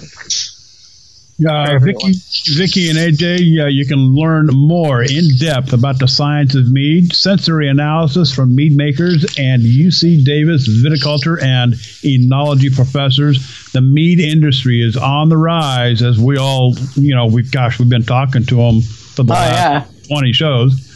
Uh, and it's currently the fastest growing segment on the market, using two to three meaderies. Uh, they're going to discuss uh, and focus on case studies in each of the topic areas. This course, uh, and I'm talking about a course up at UC Davis. This course is designed for the intermediate to professional level. So all of you folks out there with, uh, you know, the uh, professional mead uh, this is for you. You know, you want to take part in this class. This is taking your art to the next level and learning more in depth into the science of mead. And uh, this is on Monday, February 8th at, uh, let's see, well, it doesn't give a time, but uh, Thursday, All day, Monday and Tuesday. Yeah. Monday, and, uh, you know, yeah, Monday and Tuesday, and uh, this is a series of courses designed to help mead makers start or expand their business. And this is right up the alley of a lot of folks that we have talked to uh, in the last, gosh, Vicky, twenty shows or whatever. Uh-huh. been. Yeah. Uh, this is a great opportunity to ramp up your meadery uh, with uh, teaching and advice from some of the best minds in business. Again, that's uh, February 8th. Uh, and uh, it says Thursday, February 11th. Thursday, what we're doing is um, on on Wednesday is a business day, and on Thursday we're doing a tour of uh, Rabbit's Foot Meadery, Mike Faul's Meadery. Oh, So we'll be leaving here. We'll be leaving here about nine thirty in the morning, arriving at Mike's at about eleven thirty. Everybody will have a box lunch and probably a lot to drink on the way back, which is why there'll be a that's why there's going to be a bus driver. UC Davis, ucdavis.edu for more information. Just click on the events link and uh, get uh, get more information and and get your tickets. But it absolutely sounds uh, like something that uh, that really needs to happen. I hope Gosh, so. we've got so many so many more questions, and Amina. I would love to have you on for a part two and a part three and a part four. You're not gonna you're not gonna get away that easily, is what Yeah. you're saying. So I was going to say, I'm uh, not that knowledgeable. Well, Well, no, you- actually, you you, are. I would love to bring you, and I want to do a beekeeping segment where we really dig into the honey and bees and all of that. And you do know a lot about that. I know some. Yeah, well, hey, nobody is the overall world expert, so but you're very easy to talk to about this, and and it's and, I've and the learned way more. I've learned more tonight just sitting here listening, uh, you know, to her speak uh, about Mm-hmm. what she does know. Uh, you know, I mean, I, I do. I have a concern about uh, honey. Uh, you know, the availability, uh, the condition of the bees, uh, the health of the bees, and and uh, I, I find this very interesting. So, but uh, gosh, thank you for being here tonight, uh, Amina. yeah, I really, I really appreciate it. Thank you so much. this is a lot of fun, and I hope we can do it again. Awesome. Awesome is right. Yeah, got, thanks, uh, Amina. Okay, take got- care. Yeah, we've You got too. a lot more coming up uh, tonight on Got Mead Live. So sit tight. Sergio Moutela, he's going to be with us here just shortly. So stay tuned. We'll be back. Bye Yeah, he's he's probably. If you're a mead maker, you need gotmead.com. It is the absolute best and most complete resource for mead making you will ever need. The forum consists of recipes, discussion on equipment, techniques, and methods, complete with its own batch calculator. GotMead.com offers everything you need to start making mead today. And for just $25 a year, as a patron member, you'll have access to proven award winning recipes, fermentation management, equipment discussion, and a whole lot more. GotMead.com. Sign up today. If you're a mead maker, a book you need to have on the shelf is Mad About Mead by Pamela Spence. Look for it, grab it if you can. It's been out of print for a while, but if you can find it, add it to your library. And while you're at it, check out PamSpence.com. Pam is an active storyteller, author, community minister, and is the editor for local newspapers in Columbus, Ohio. You can find her most recent book, Glad Rags, Red Panties, Cowgirl Boots, and a Sweet Dress to Die For, at Amazon and Barnes & Noble. Please visit PamSpence.com for more.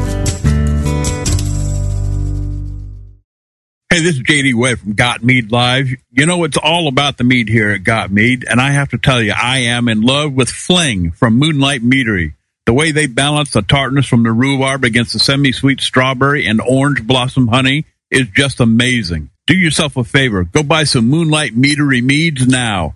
Visit them at their online store at moonlightmeadery.com forward slash store or ask for it where you shop. Demand it where you shop. Ask for Moonlight Meadery meads. Growing up in a culture where home winemaking was a way of life, Sergio Moutela naturally began making wine himself as an adult, finding his way into brewing beer and eventually his discovery of mead. Earning numerous mead making awards, Melovino opens his doors, becoming the first meadery in the Garden State. Featuring 20 different craft meads with amazing variety, Melovino is the fastest growing meadery in the country. Melovino offers tastings and tours every weekend, and all of their meads are available online, shipping to 22 states across the country. Go to melovino.com and book your tour and tasting today. Located at 2933 Vauxhall Road near the rear of the Millburn Mall in Vauxhall, New Jersey. melovino.com.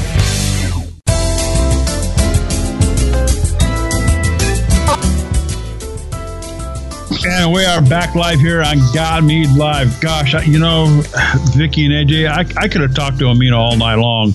I know. This could have easily told easily ya. have been the Amina Harris show. Uh, Yeah. you know, we didn't even touch on hardly any of the questions that, that uh, you know we put in the show notes, and yet she said so much tonight. You know, I know. We'll have to go back and listen to the show again for sure. Uh, pretty much everybody agrees that I mean everybody that's met her and a lot of us have had the opportunity to work with her and and and you know and have a conversation with her going to and from these classes that they're having and that and um, pretty much everybody agrees that she's really amazing. She's she's a great lady and she's got so much enthusiasm for what she's doing and she's really making a difference. So you know it's huge. Yeah. Well, I hope her courses are still around by the time they're going to be relevant to me, and hopefully by then I'll even have a passport. Yeah. Yeah, you got to get that passport before any of this stuff Yeah, can happen yeah. I got to pay off the mortgage first. Yeah, I certain as it turns out, we're going to have to all get them around here because they're slowly making it so you got to have a passport to get on a plane, even in, inside Yep. the states. Really? Oh yeah, yeah, Wow. yeah. It's already in place. It's just rolling out state by state, so it just depends on where you're going. You know. Yeah, Yeah, if you buy an airline ticket anywhere in the United States, make sure that you check, you know, and see what they require as far as documentation. Paper- That's gonna paper. that's gonna screw up a hell of a lot of people who never bother to get passports. You know, I mean, Yeah. Um, and be careful have- about traveling with like single bag too, or no bags. yeah. Yeah, yeah, exactly. We have, uh, well, first of all, uh, we, um, uh, one of the things that I, I started here before we went on break was kind of a community project. And of course, uh, it, the last one I did was the pump, the Great Pumpkin Project. uh, which is currently in a state of aging. Um, you know, uh, we had some difficulties with it, still having the very, very, very tart taste to it. Of course, uh, we all know what that came from, uh, but it is still. Uh-huh. It's, it's it's still working. It's See, you know Sergio, he's going to use you and you know pick your brains now. Watch. There we go. That's what All right. that's what's happening. Just be ready, you know. That's what JD gets out of this. yeah. bet. That's why This is, I this is how I this is how I pay him, you know. With all that acid you put in that pumpkin, you could probably put a couple drops on a sugar cube and make Yeah. a good trip. yeah. yeah. And then you'd end up over in uh, in in uh, Chris's hospital, you know, yeah. in trauma I- surgery after you tried to fly. I've been talking about this wildflower honey that I have, and that's the next project. And I opened up the project in the forum here a couple weeks ago, and I simply posed the question. You know, here here's this wildflower honey. I I, I, I described the honey as best I could to get my point across. I just simply asked, "What yeast would you use?" And 14 people responded to that, and it runs the full gamut from K1V to 71B to US-05. Told Uh, you. Got to tell them what you Everyone want to do. Of course they did. Well, I didn't want to get, you know, I mean, whatever the outcome, I, you, you know, if it, and of course, this is this may be where Sergio comes in. Uh, how Well, let's hope so. We got the guy on the phone. We should let him do something. yeah how, how, how specific how specific do you do you get when it comes to making yeast selection and five uh, there are there there are and this is basically a score sheet k1v uh, had five responses. D47 had six. 71b had three. Uh, dv10 was another one with two. Uh, QA23 uh, was one. Q uh, D21 uh, two, and Côte des Blancs had one. Uh, US-05 one and Wyeast 1388 one. So it runs the full gamut pretty much. oh yeah. I, I think it really all depends on what kind of recipe you're looking for. If you're looking just to highlight the honey or do a melomel or a metheglin, I mean, it really all depends. But uh, can you can you like review again uh, what uh, what kind of characteristics that wildflower honey had? Well, it's uh, it's late spring flowers that I got locally here. It is right out of the extractor into a bucket. I mean, it's bee parts and everything. No heat, no nothing has ever been put to it. It smells. It, it just smells like a flower garden, and it tastes like a flower garden. I mean, it's just the most amazing. Uh, So you would say it's a nice light colored honey? uh, it's a it's an amber colored honey. It's not real dark, uh, but it's not as light as orange blossom either. It's kind of in between. Uh, now I've seen some clovers and wildflowers that have been pretty dark. This is in between, say, an orange blossom and and that. So. Um, it's it's a very light uh, flavor. Uh, it's not real strong, but the floral aroma is. I mean, you can't get away from it. It's there. Uh, it tastes just like it like it smells. Uh, It's very Well, with you, yeah, with with the yeast selection, I mean, you could kind of almost use any yeast, but uh, you know, at at Melovino we use a few different yeasts. Seventy one B is definitely the one that we use the most, but uh, depending on you know different recipes, I'll go and actually use a different yeast that might give me some more flavor or aroma contribution that I, I think would enhance that recipe. So, for example, D47 uh, is a big favorite of mine for cysers because even in a traditional mead, uh, even more so with like your lighter honeys, uh, it's going to produce, it's going to offer you a little bit of, a, of an apple characteristic. I remember a month ago, uh, there was somebody on one of the mead Facebook groups that uh, made a traditional mead and said that it was weird because it's not an apple blossom honey at all, but he was getting apple characters. And I asked him if he used D47, and sure enough, that's that's what that's what it was. Wow. So something like that is really great for cysers. Uh, it could go great just with a regular traditional mead if you want some kind of a characteristic like that, uh, depending on the honey. Uh, then you have uh, another interesting yeast that uh, I've I've used for like two different recipes that we make at the meadery is uh, CY thirty seventy nine. That's uh, it's like a Chardonnay yeast, uh, which if you look at all the the yeast uh, descriptions, the characteristics that it provides, it um, mainly used for Chardonnays, and uh, it it offers actually honey and buttery notes as well as um, I think it was pineapple also that it might also offer. I think that's what it was. So that's like an interesting yeast to use for you know a, a light uh, traditional mead made with like a, a lighter honey. So that might be something that would be pretty interesting with that kind of a honey as you're describing it. It's uh, really nice and floral. It's uh, it's a lighter honey. You know, a lot of wildflower honeys uh, that that I've seen and purchased from different sources usually are like a little bit darker and have like almost a little bit of a caramel uh, kind of characteristic. And uh, for those types of honeys, especially the darker wildflower honey, since wildflower honey isn't a varietal, it's always going to be different. I, I use wildflower honey mainly for melomels. So it's uh, they're usually more stronger flavored, a little bit darker, and it's got enough of a punch to hold up honey character when in competition with different uh, you know flavors that you're working with, such as fruits. So the honey could still come out, and you could still make like a really nice fruit bomb, even if you wanted to, with the honey still being present. Uh, so something like that is good to consider. Q twenty uh, QA twenty uh, twenty three is actually a yeast that um, I've used in an experimental five gallon batch experimental, and we're about to use on on uh, a big uh, a new recipe. It's actually going to be an experimental, but it's going to be 280 gallons uh, experimental uh, at the meadery where we're basically going to make an off dry pinot. It's going to be an orange blossom honey with uh, a Sauvignon Blanc grape juice, and we're going to ferment it with QA23, which uh, actually derives from Portugal, and it's um, the main yeast that use uh, that's used in producing uh, Vinho Verdes from Portugal, which are really nice, light, acidic, crisp, young wines.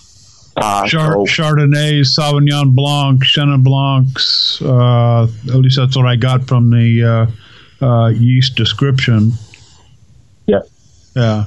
Yeah, I mean QA twenty three is also it's a really great mead to do. Uh, I actually use it in a experimental with a um, a dry strawberry mead, uh, which it really does help bring out some really nice fruit character uh, when you're using it in fruit wines and melomels too. So it really all depends on what you're planning to use the honey for and what you really want to get out of the recipe. Um, you know, most commercial meaderies do stick to 71B, and there's advantages to 71B, and matures young. uh, so there's quicker turnaround time on the commercial side.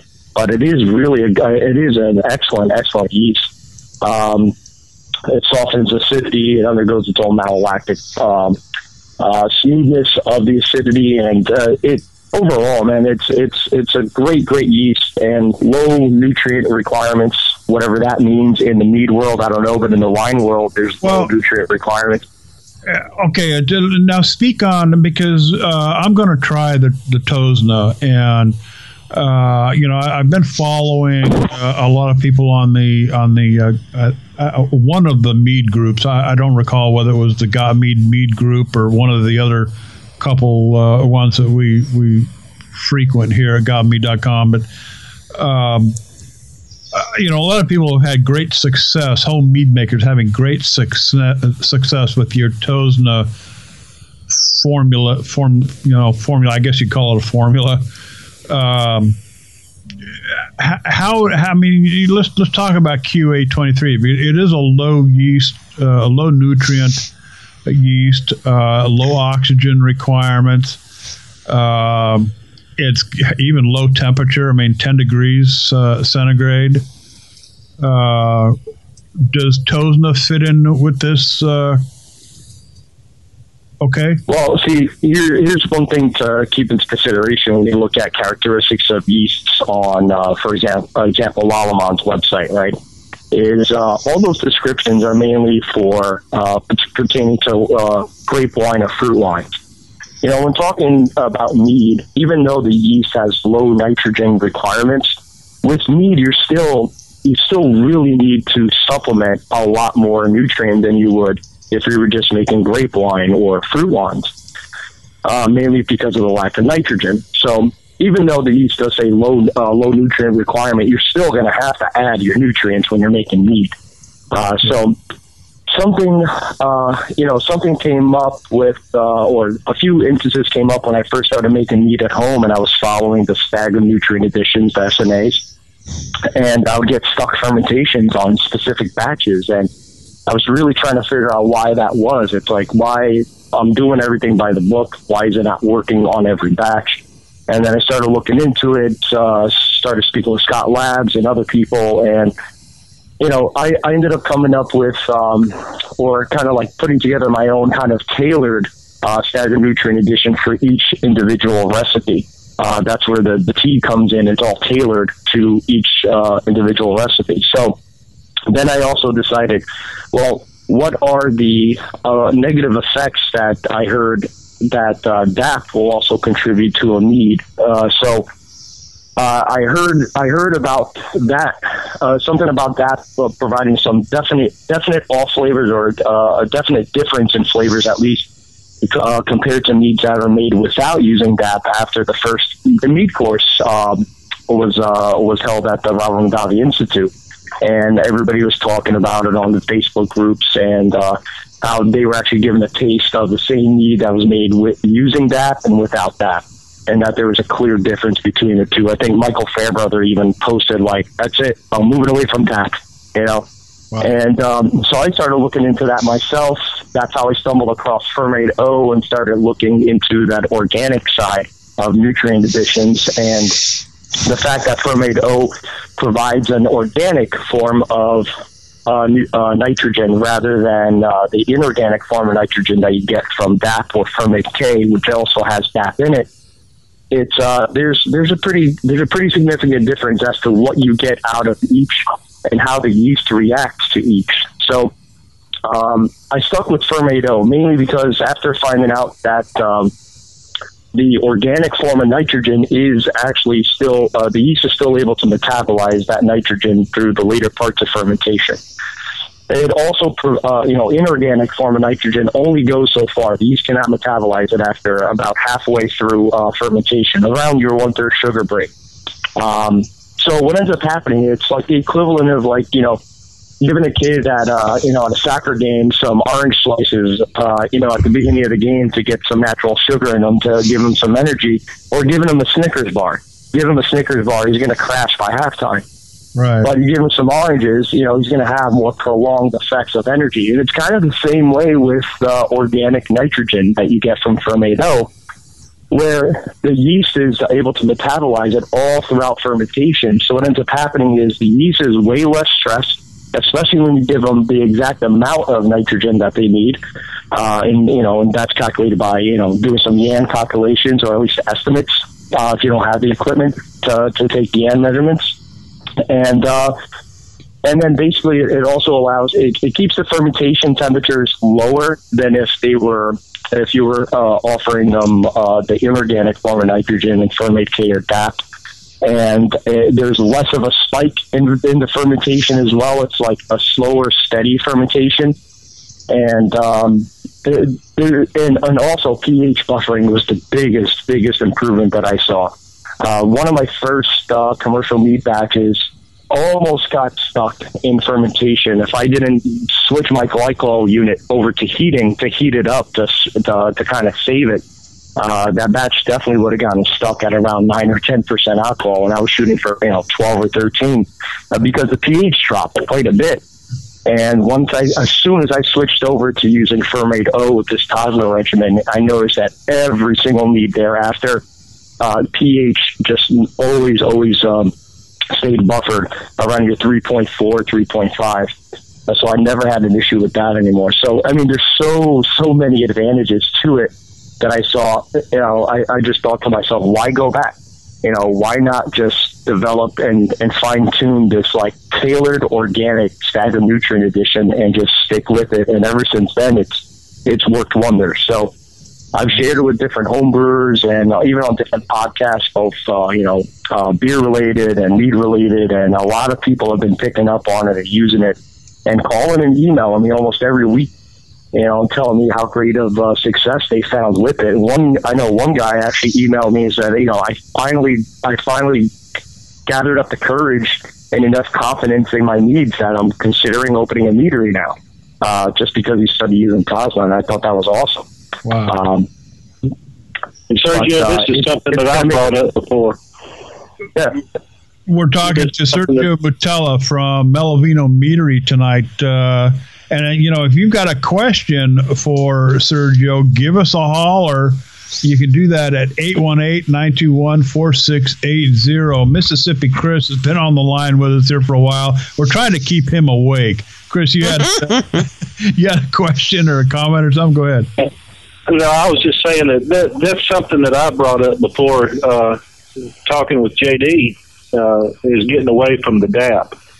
Um, and I really saw an improvement because I happen to be one of those people who can taste it.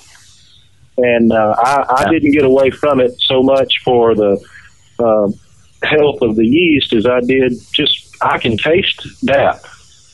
Uh, even in small amounts. And uh, so I had gotten away from it uh, using strictly Fermaid K, even though the Fermaid K does have some DAP in it. It wasn't enough that I could taste it. And uh, I've really been considering going strictly to the Fermaid O because, uh, uh, you know, it, it may slow the fermentation down a little bit, but I, I like the product much better.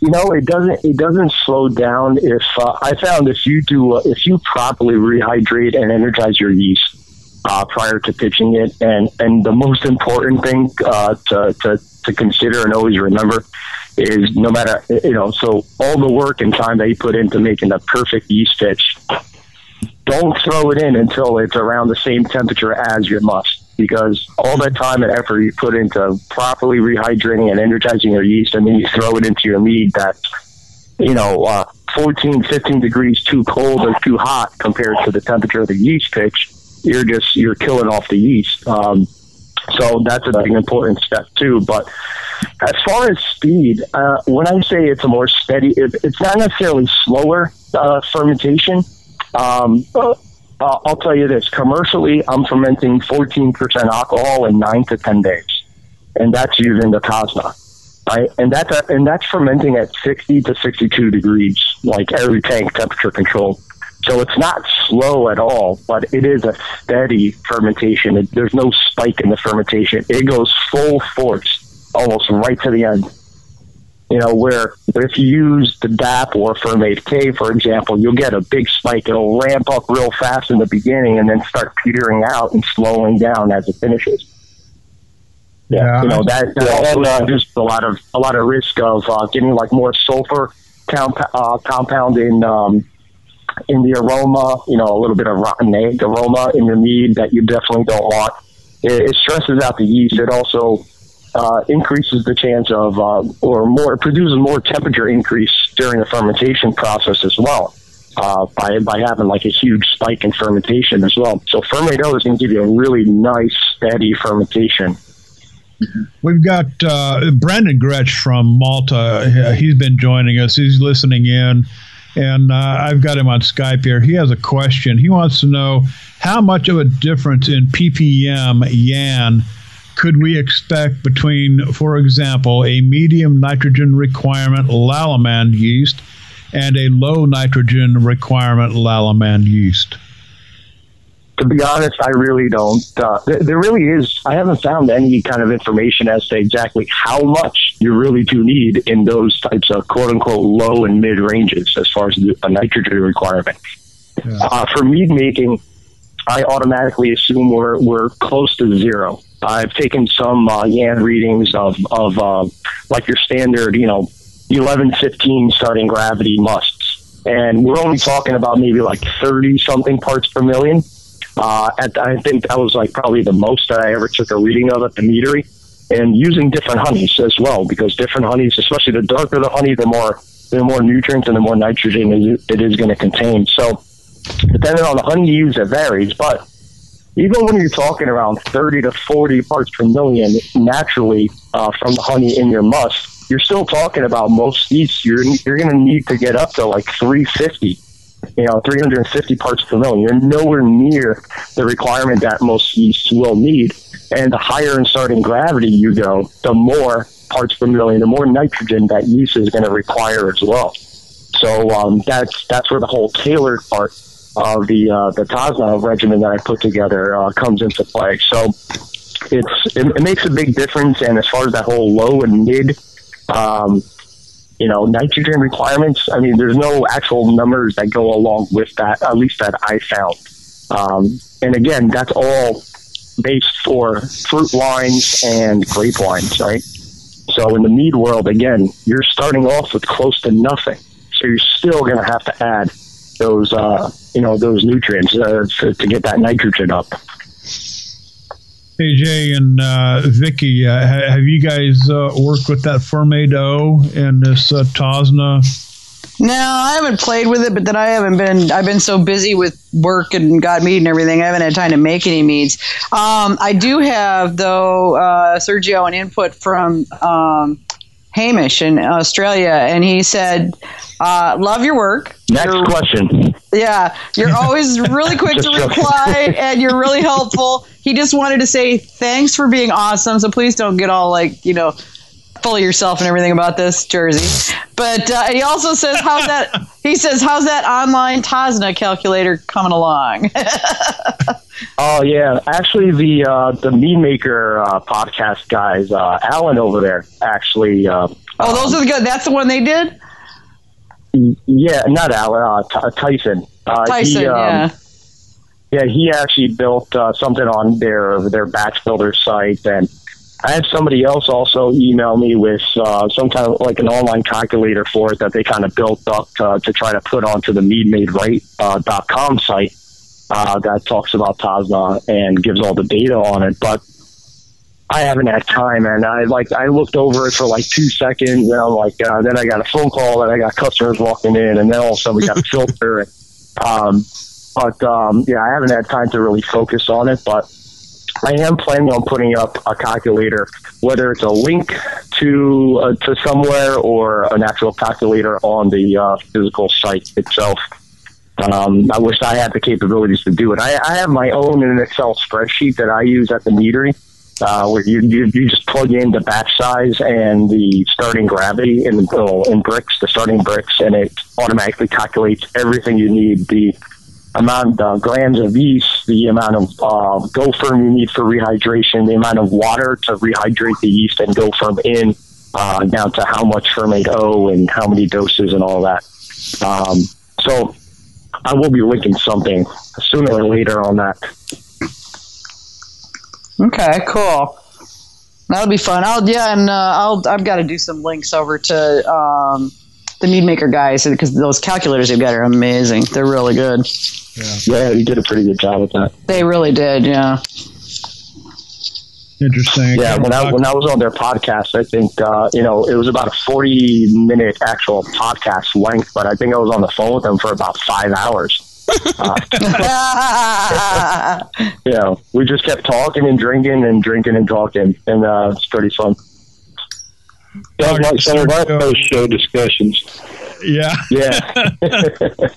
Sergio Moutela from Melovino Meadery out there in New Jersey. Uh, and I got to tell you, I want some more of that uh, cucumber. that, that stuff was good. yeah, we'll we'll have some more this summer. It'll that's like our going to be our summer seasonal. Oh man, that stuff that stuff's good. Uh, even over ice on a hot day. Good, you know, Oh, nice yeah. refreshing. Yeah, yeah, we're gonna be we're gonna be experimenting with a few other a few other meads, uh, especially for you know some some more seasonal, some lower alcohol stuff for the summer, some higher alcohol stuff. We're actually gonna be making. Uh, 2016, we're gonna release our first uh, 24% alcohol mead. Actually, Oh my. Oh my Um, gosh. Yeah, when I found, I, I was I was always wondering how high can we legally go up to on alcohol as a federally licensed winery, and then I, I looked it up and I saw we could go up to 24. So I said, yeah, we're going to go up to 24. Oh wow, pushing the limit. Hey, we got Alan Jones on the line here. Hey, Alan. Uh, welcome Hey, I heard show. you guys mention me. Yeah. Just, just Hey, there he quietly. is. Hey. Yeah. Um, I, I wanted to talk about the calculators that Sergio brought up. So, GotMead actually has their own Tosna calculator that's better than the one on my site.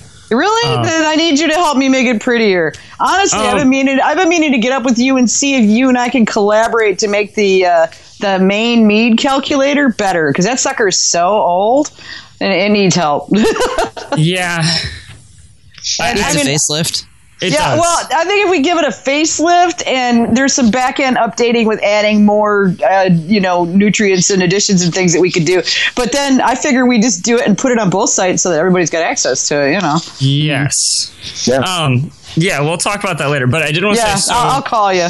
yeah. In addition, there is also because I when I had done, I put up like a rudimentary batch builder that was just basically honey, alcohol content, and desired sugar content. Um, and or it would start with uh, batch size, desired sugar content, and alcohol tolerance of your yeast, and it would just tell you what you needed to do. And it has Sergio's Tosna in it, but GotMead has their own under your tools um, section that is better just for Tosna by itself. Then if you want to Really, blend, I didn't even know that. Yeah.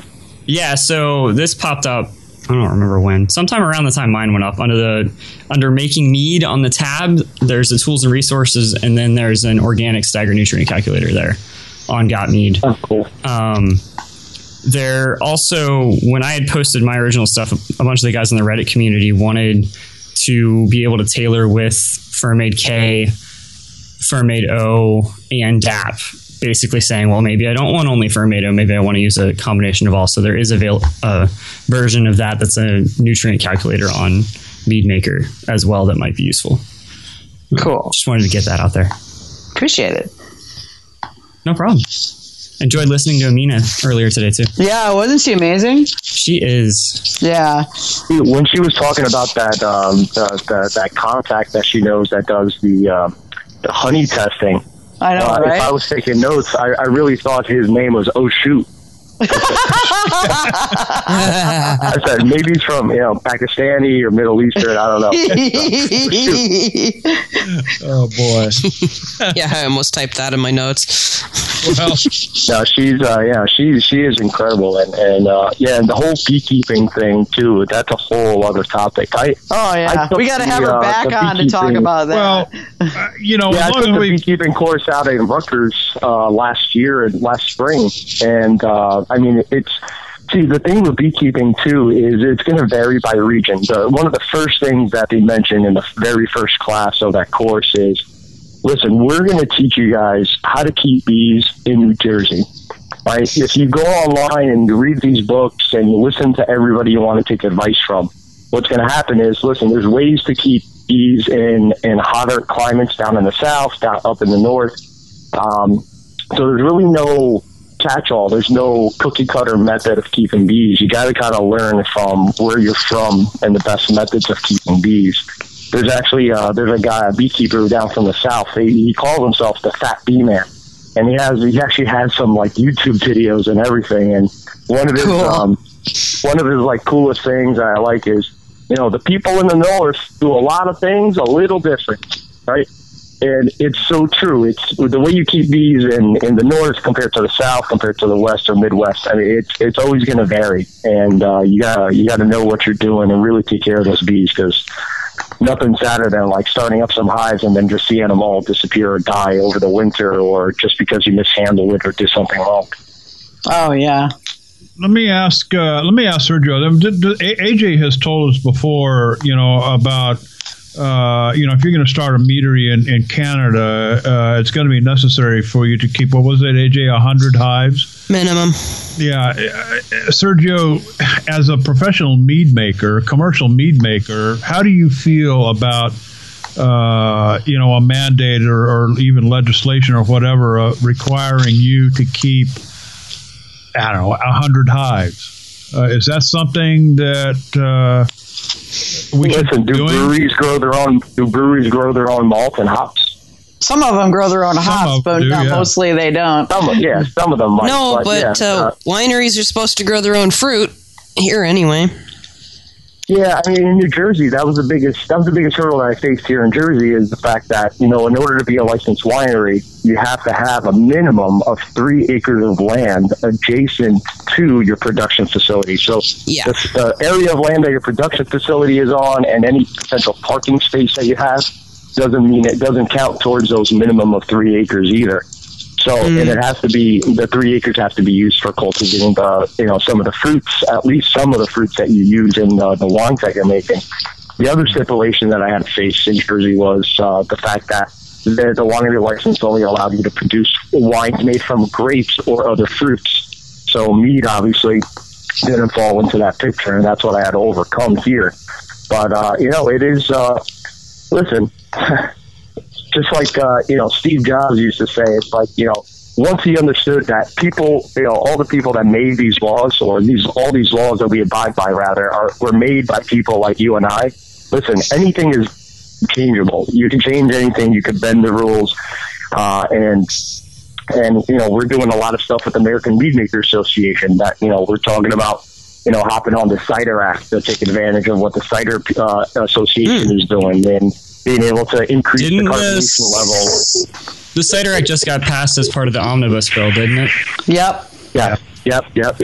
So now, yeah, now the American Mead Maker Association, we're trying to actually, you know, kind of ride the coattails of that and what the beer industry has done and uh, allowed breweries to do now, and also, you know, using some precedent from the wine industry as well to try to get some uh, more more changes for you know to make make it easier to be more truthful and honest and more uh, you know open on our labels you know. But let's at least now we could kind of at least call most of the stuff that the mead industry makes mead on the label. You know they, they do allow you to, to label something now as like cherry mead for example. Before you wouldn't have you wouldn't even be able to have the word mead anywhere on the label um, one of my first label of uh, applications I sent in got rejected uh, because I was calling something a mead, but it had fruit in it, and the federal government said that that's not mead because it has something other than honey, water, and hops. So I had to send in a new one, and uh, after telling me that I had to remove any mentioning of the word mead, and they re- they rejected it again because I had on a line, you know, visit www.melovino.com for more of our mead. So even by having something like that, the Even federal government to said, it. "Well, now you're yeah you're you're acknowledging or you're you're you're stating that uh, this is a mead where in fact No, no, you're as per our inferring. definition." You're Yeah. inferring it. You're not even stating it. Boy, are they Yeah, picky. so yeah, no, yeah, they really are. That's a whole other conversation. But yeah, the you know, whenever there's something like that, listen, stuff like that, you could always change that. It might take some time and a lot of effort, but uh, you know, everything's doable. Now in New Jersey, there's a bill. There's a bill that I've been fighting to keep going through, and uh, that's going to create an official like a separate license for a meadery and cidery license in New Jersey, uh, which is going to be awesome. And uh, more meaderies will be able to open up, and know, cideries as well. Cideries fall under the same stipulation as, um, you know, not every cidery has their own orchards, you know, so they cideries in New Jersey wanted to be able to open up, uh, you know, make cider in New Jersey, but not necessarily needing three acres of land to grow their own apples. You know, and uh, so at least they, you know something like that, as easy as that, just putting in the word and showing that there is demand, and uh, you know, the mead industry is the fastest growing sector in the alcohol industry. There, there is precedent there and proof that there's there's this this does call for a change some way somehow, and uh, at least it's happening in New Jersey, which I'm happy to say. Um, Sergio, you had told me earlier today that you had a shout out you needed to do for AMMA. Oh yes, yeah. So I didn't want you to forget. I, I already did. Uh, the uh, yeah, no. So we actually had uh, we had a monthly board meeting, uh, you know, with the American Mead Maker Association today, and um, you know, we are talking about some changes and some updates and some work that we needed done on our on our new website. So it's uh, meadmakers.org. Uh, it's mead-makers.org.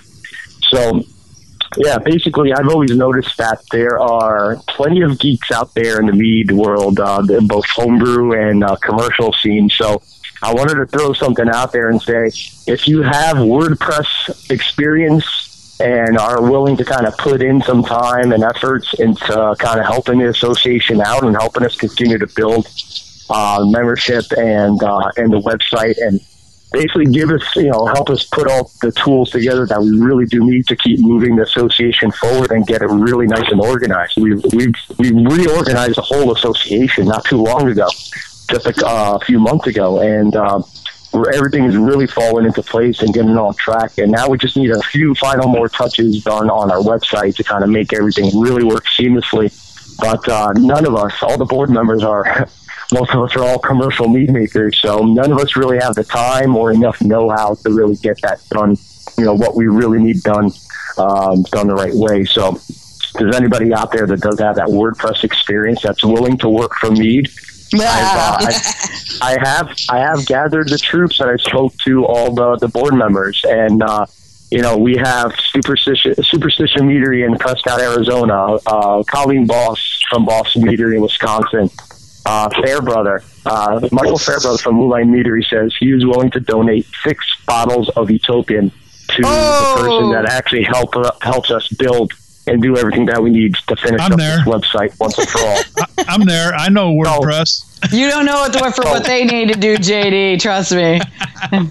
So shoot me over, shoot me over an email at uh, Sergio at melovino.com and let me know if you'd be interested and uh, and able to do so. I mean, we're going to put together a really nice, like, a really nice case of world class mead as payment. Uh, you're talking hundreds of dollars worth of some really great mead from all over the country, so from some of the biggest names in the business too. Give, But, give uh, that address again, Sergio. yeah, Sergio, uh, S-E-R-G-I-O, at melovino.com, or you could always contact me through the, uh, the Melovino uh, website as well. And uh, it brings up, too, the, the American Mead Makers Association.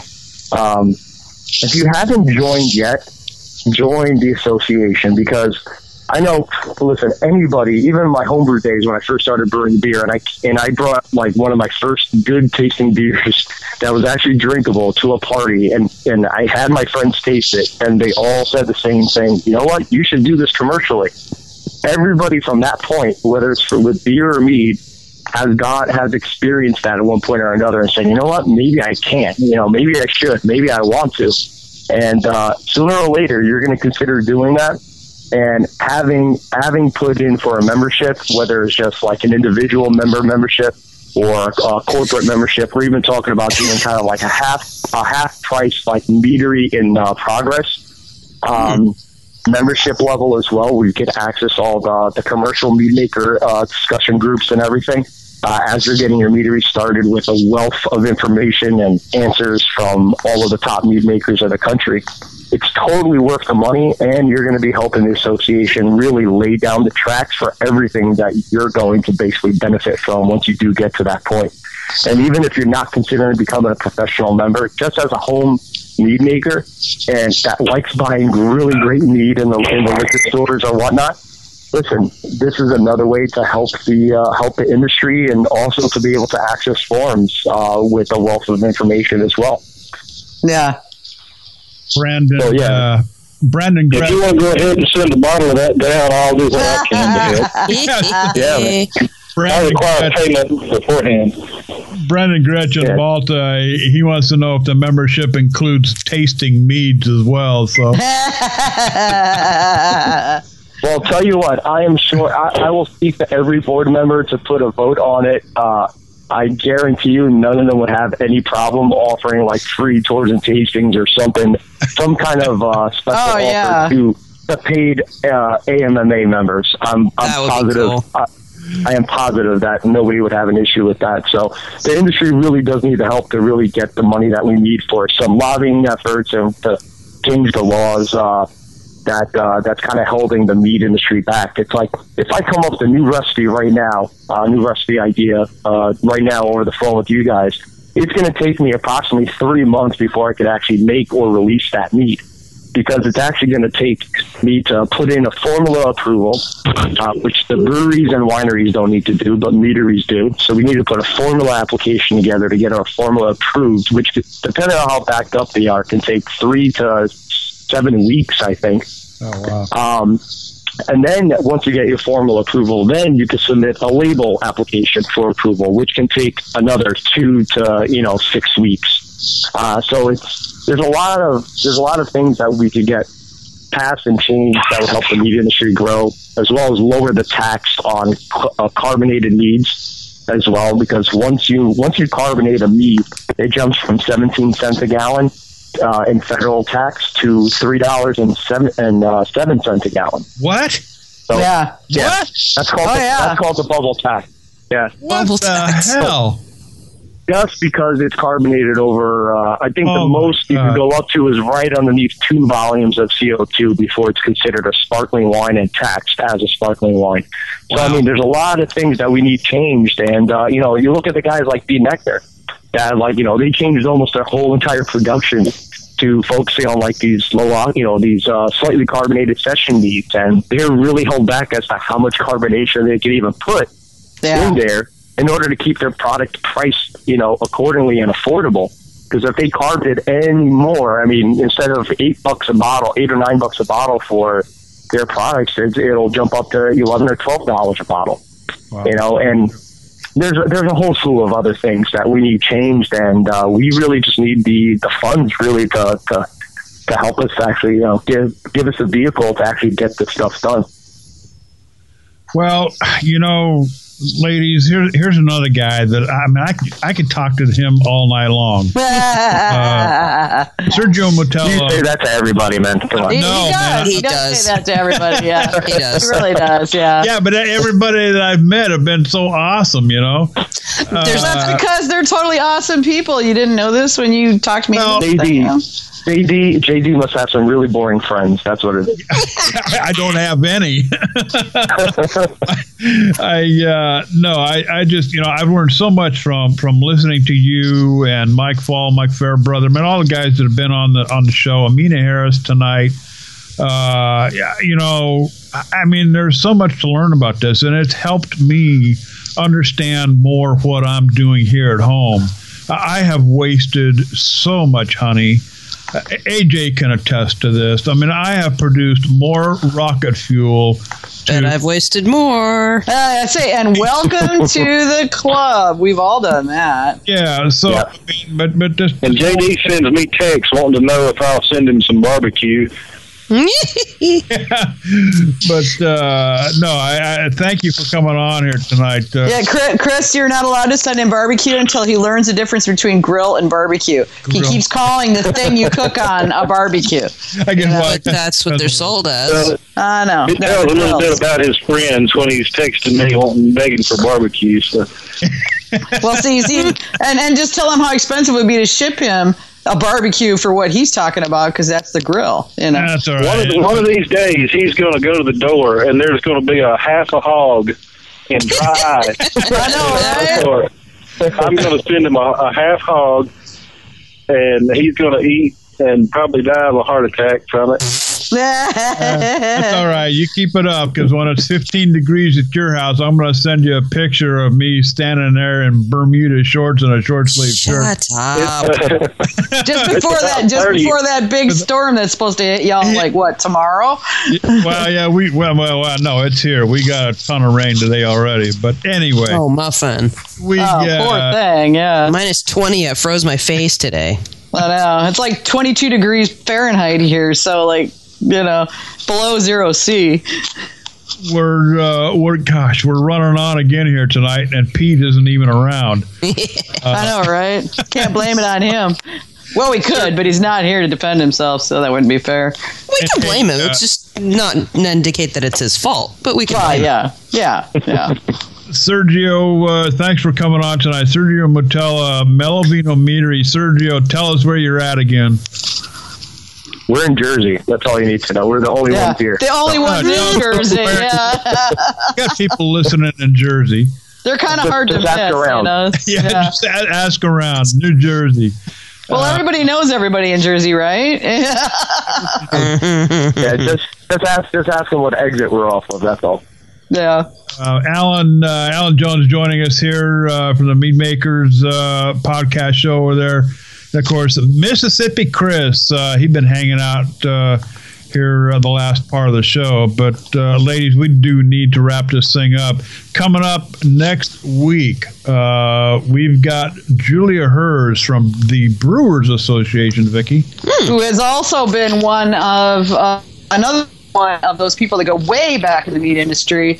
And she did a lot of stuff. She used to run honeywine.com, and it's kind of in mothballs now. But for the longest time, that was the only site about commercial mead.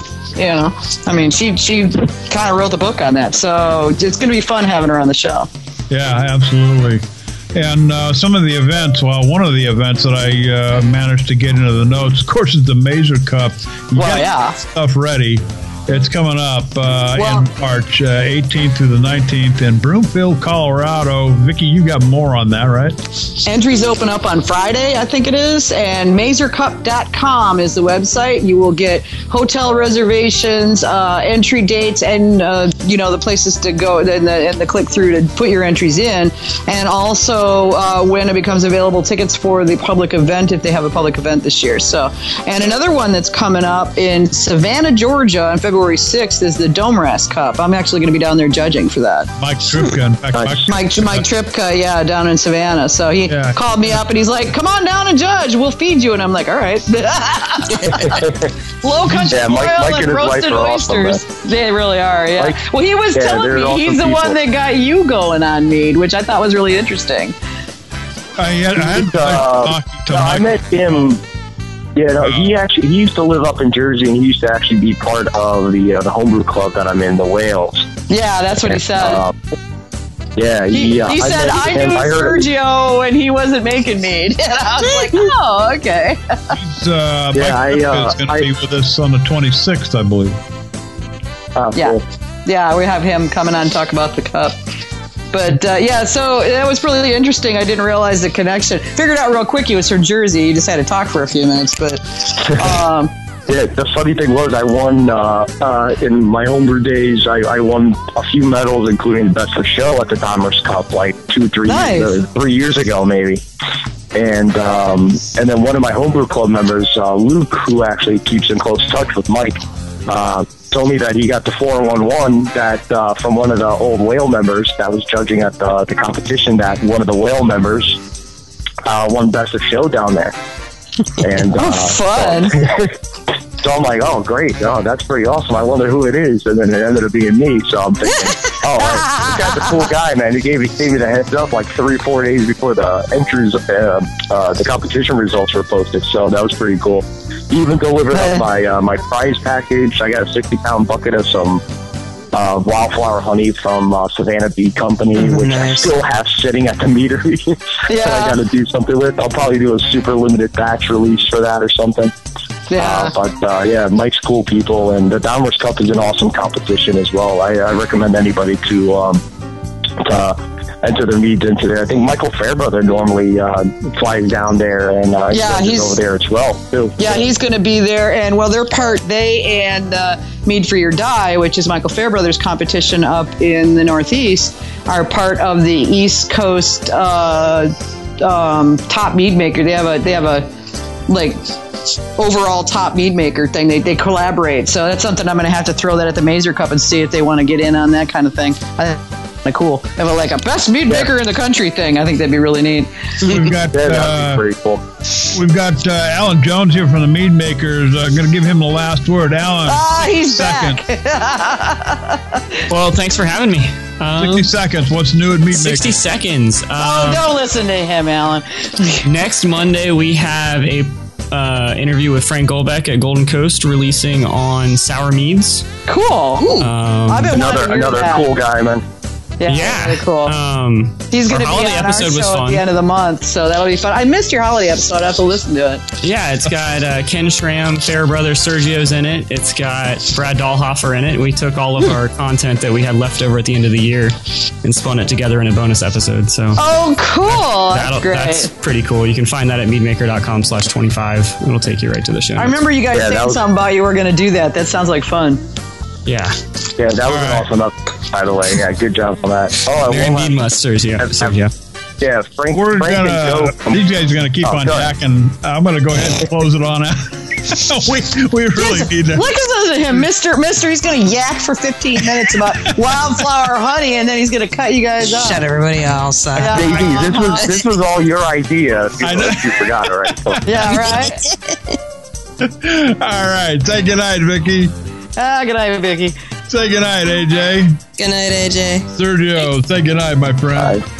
Good night, Hey. Alan. Good night. And Chris, thanks for uh, hanging out with us tonight. So Yeah, uh, hey, y'all we'll can see stay next. on if you want to as soon as he shuts off the recording. Yeah.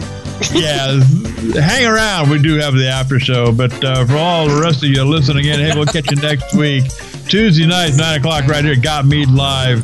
It's always a party here. Oh yeah.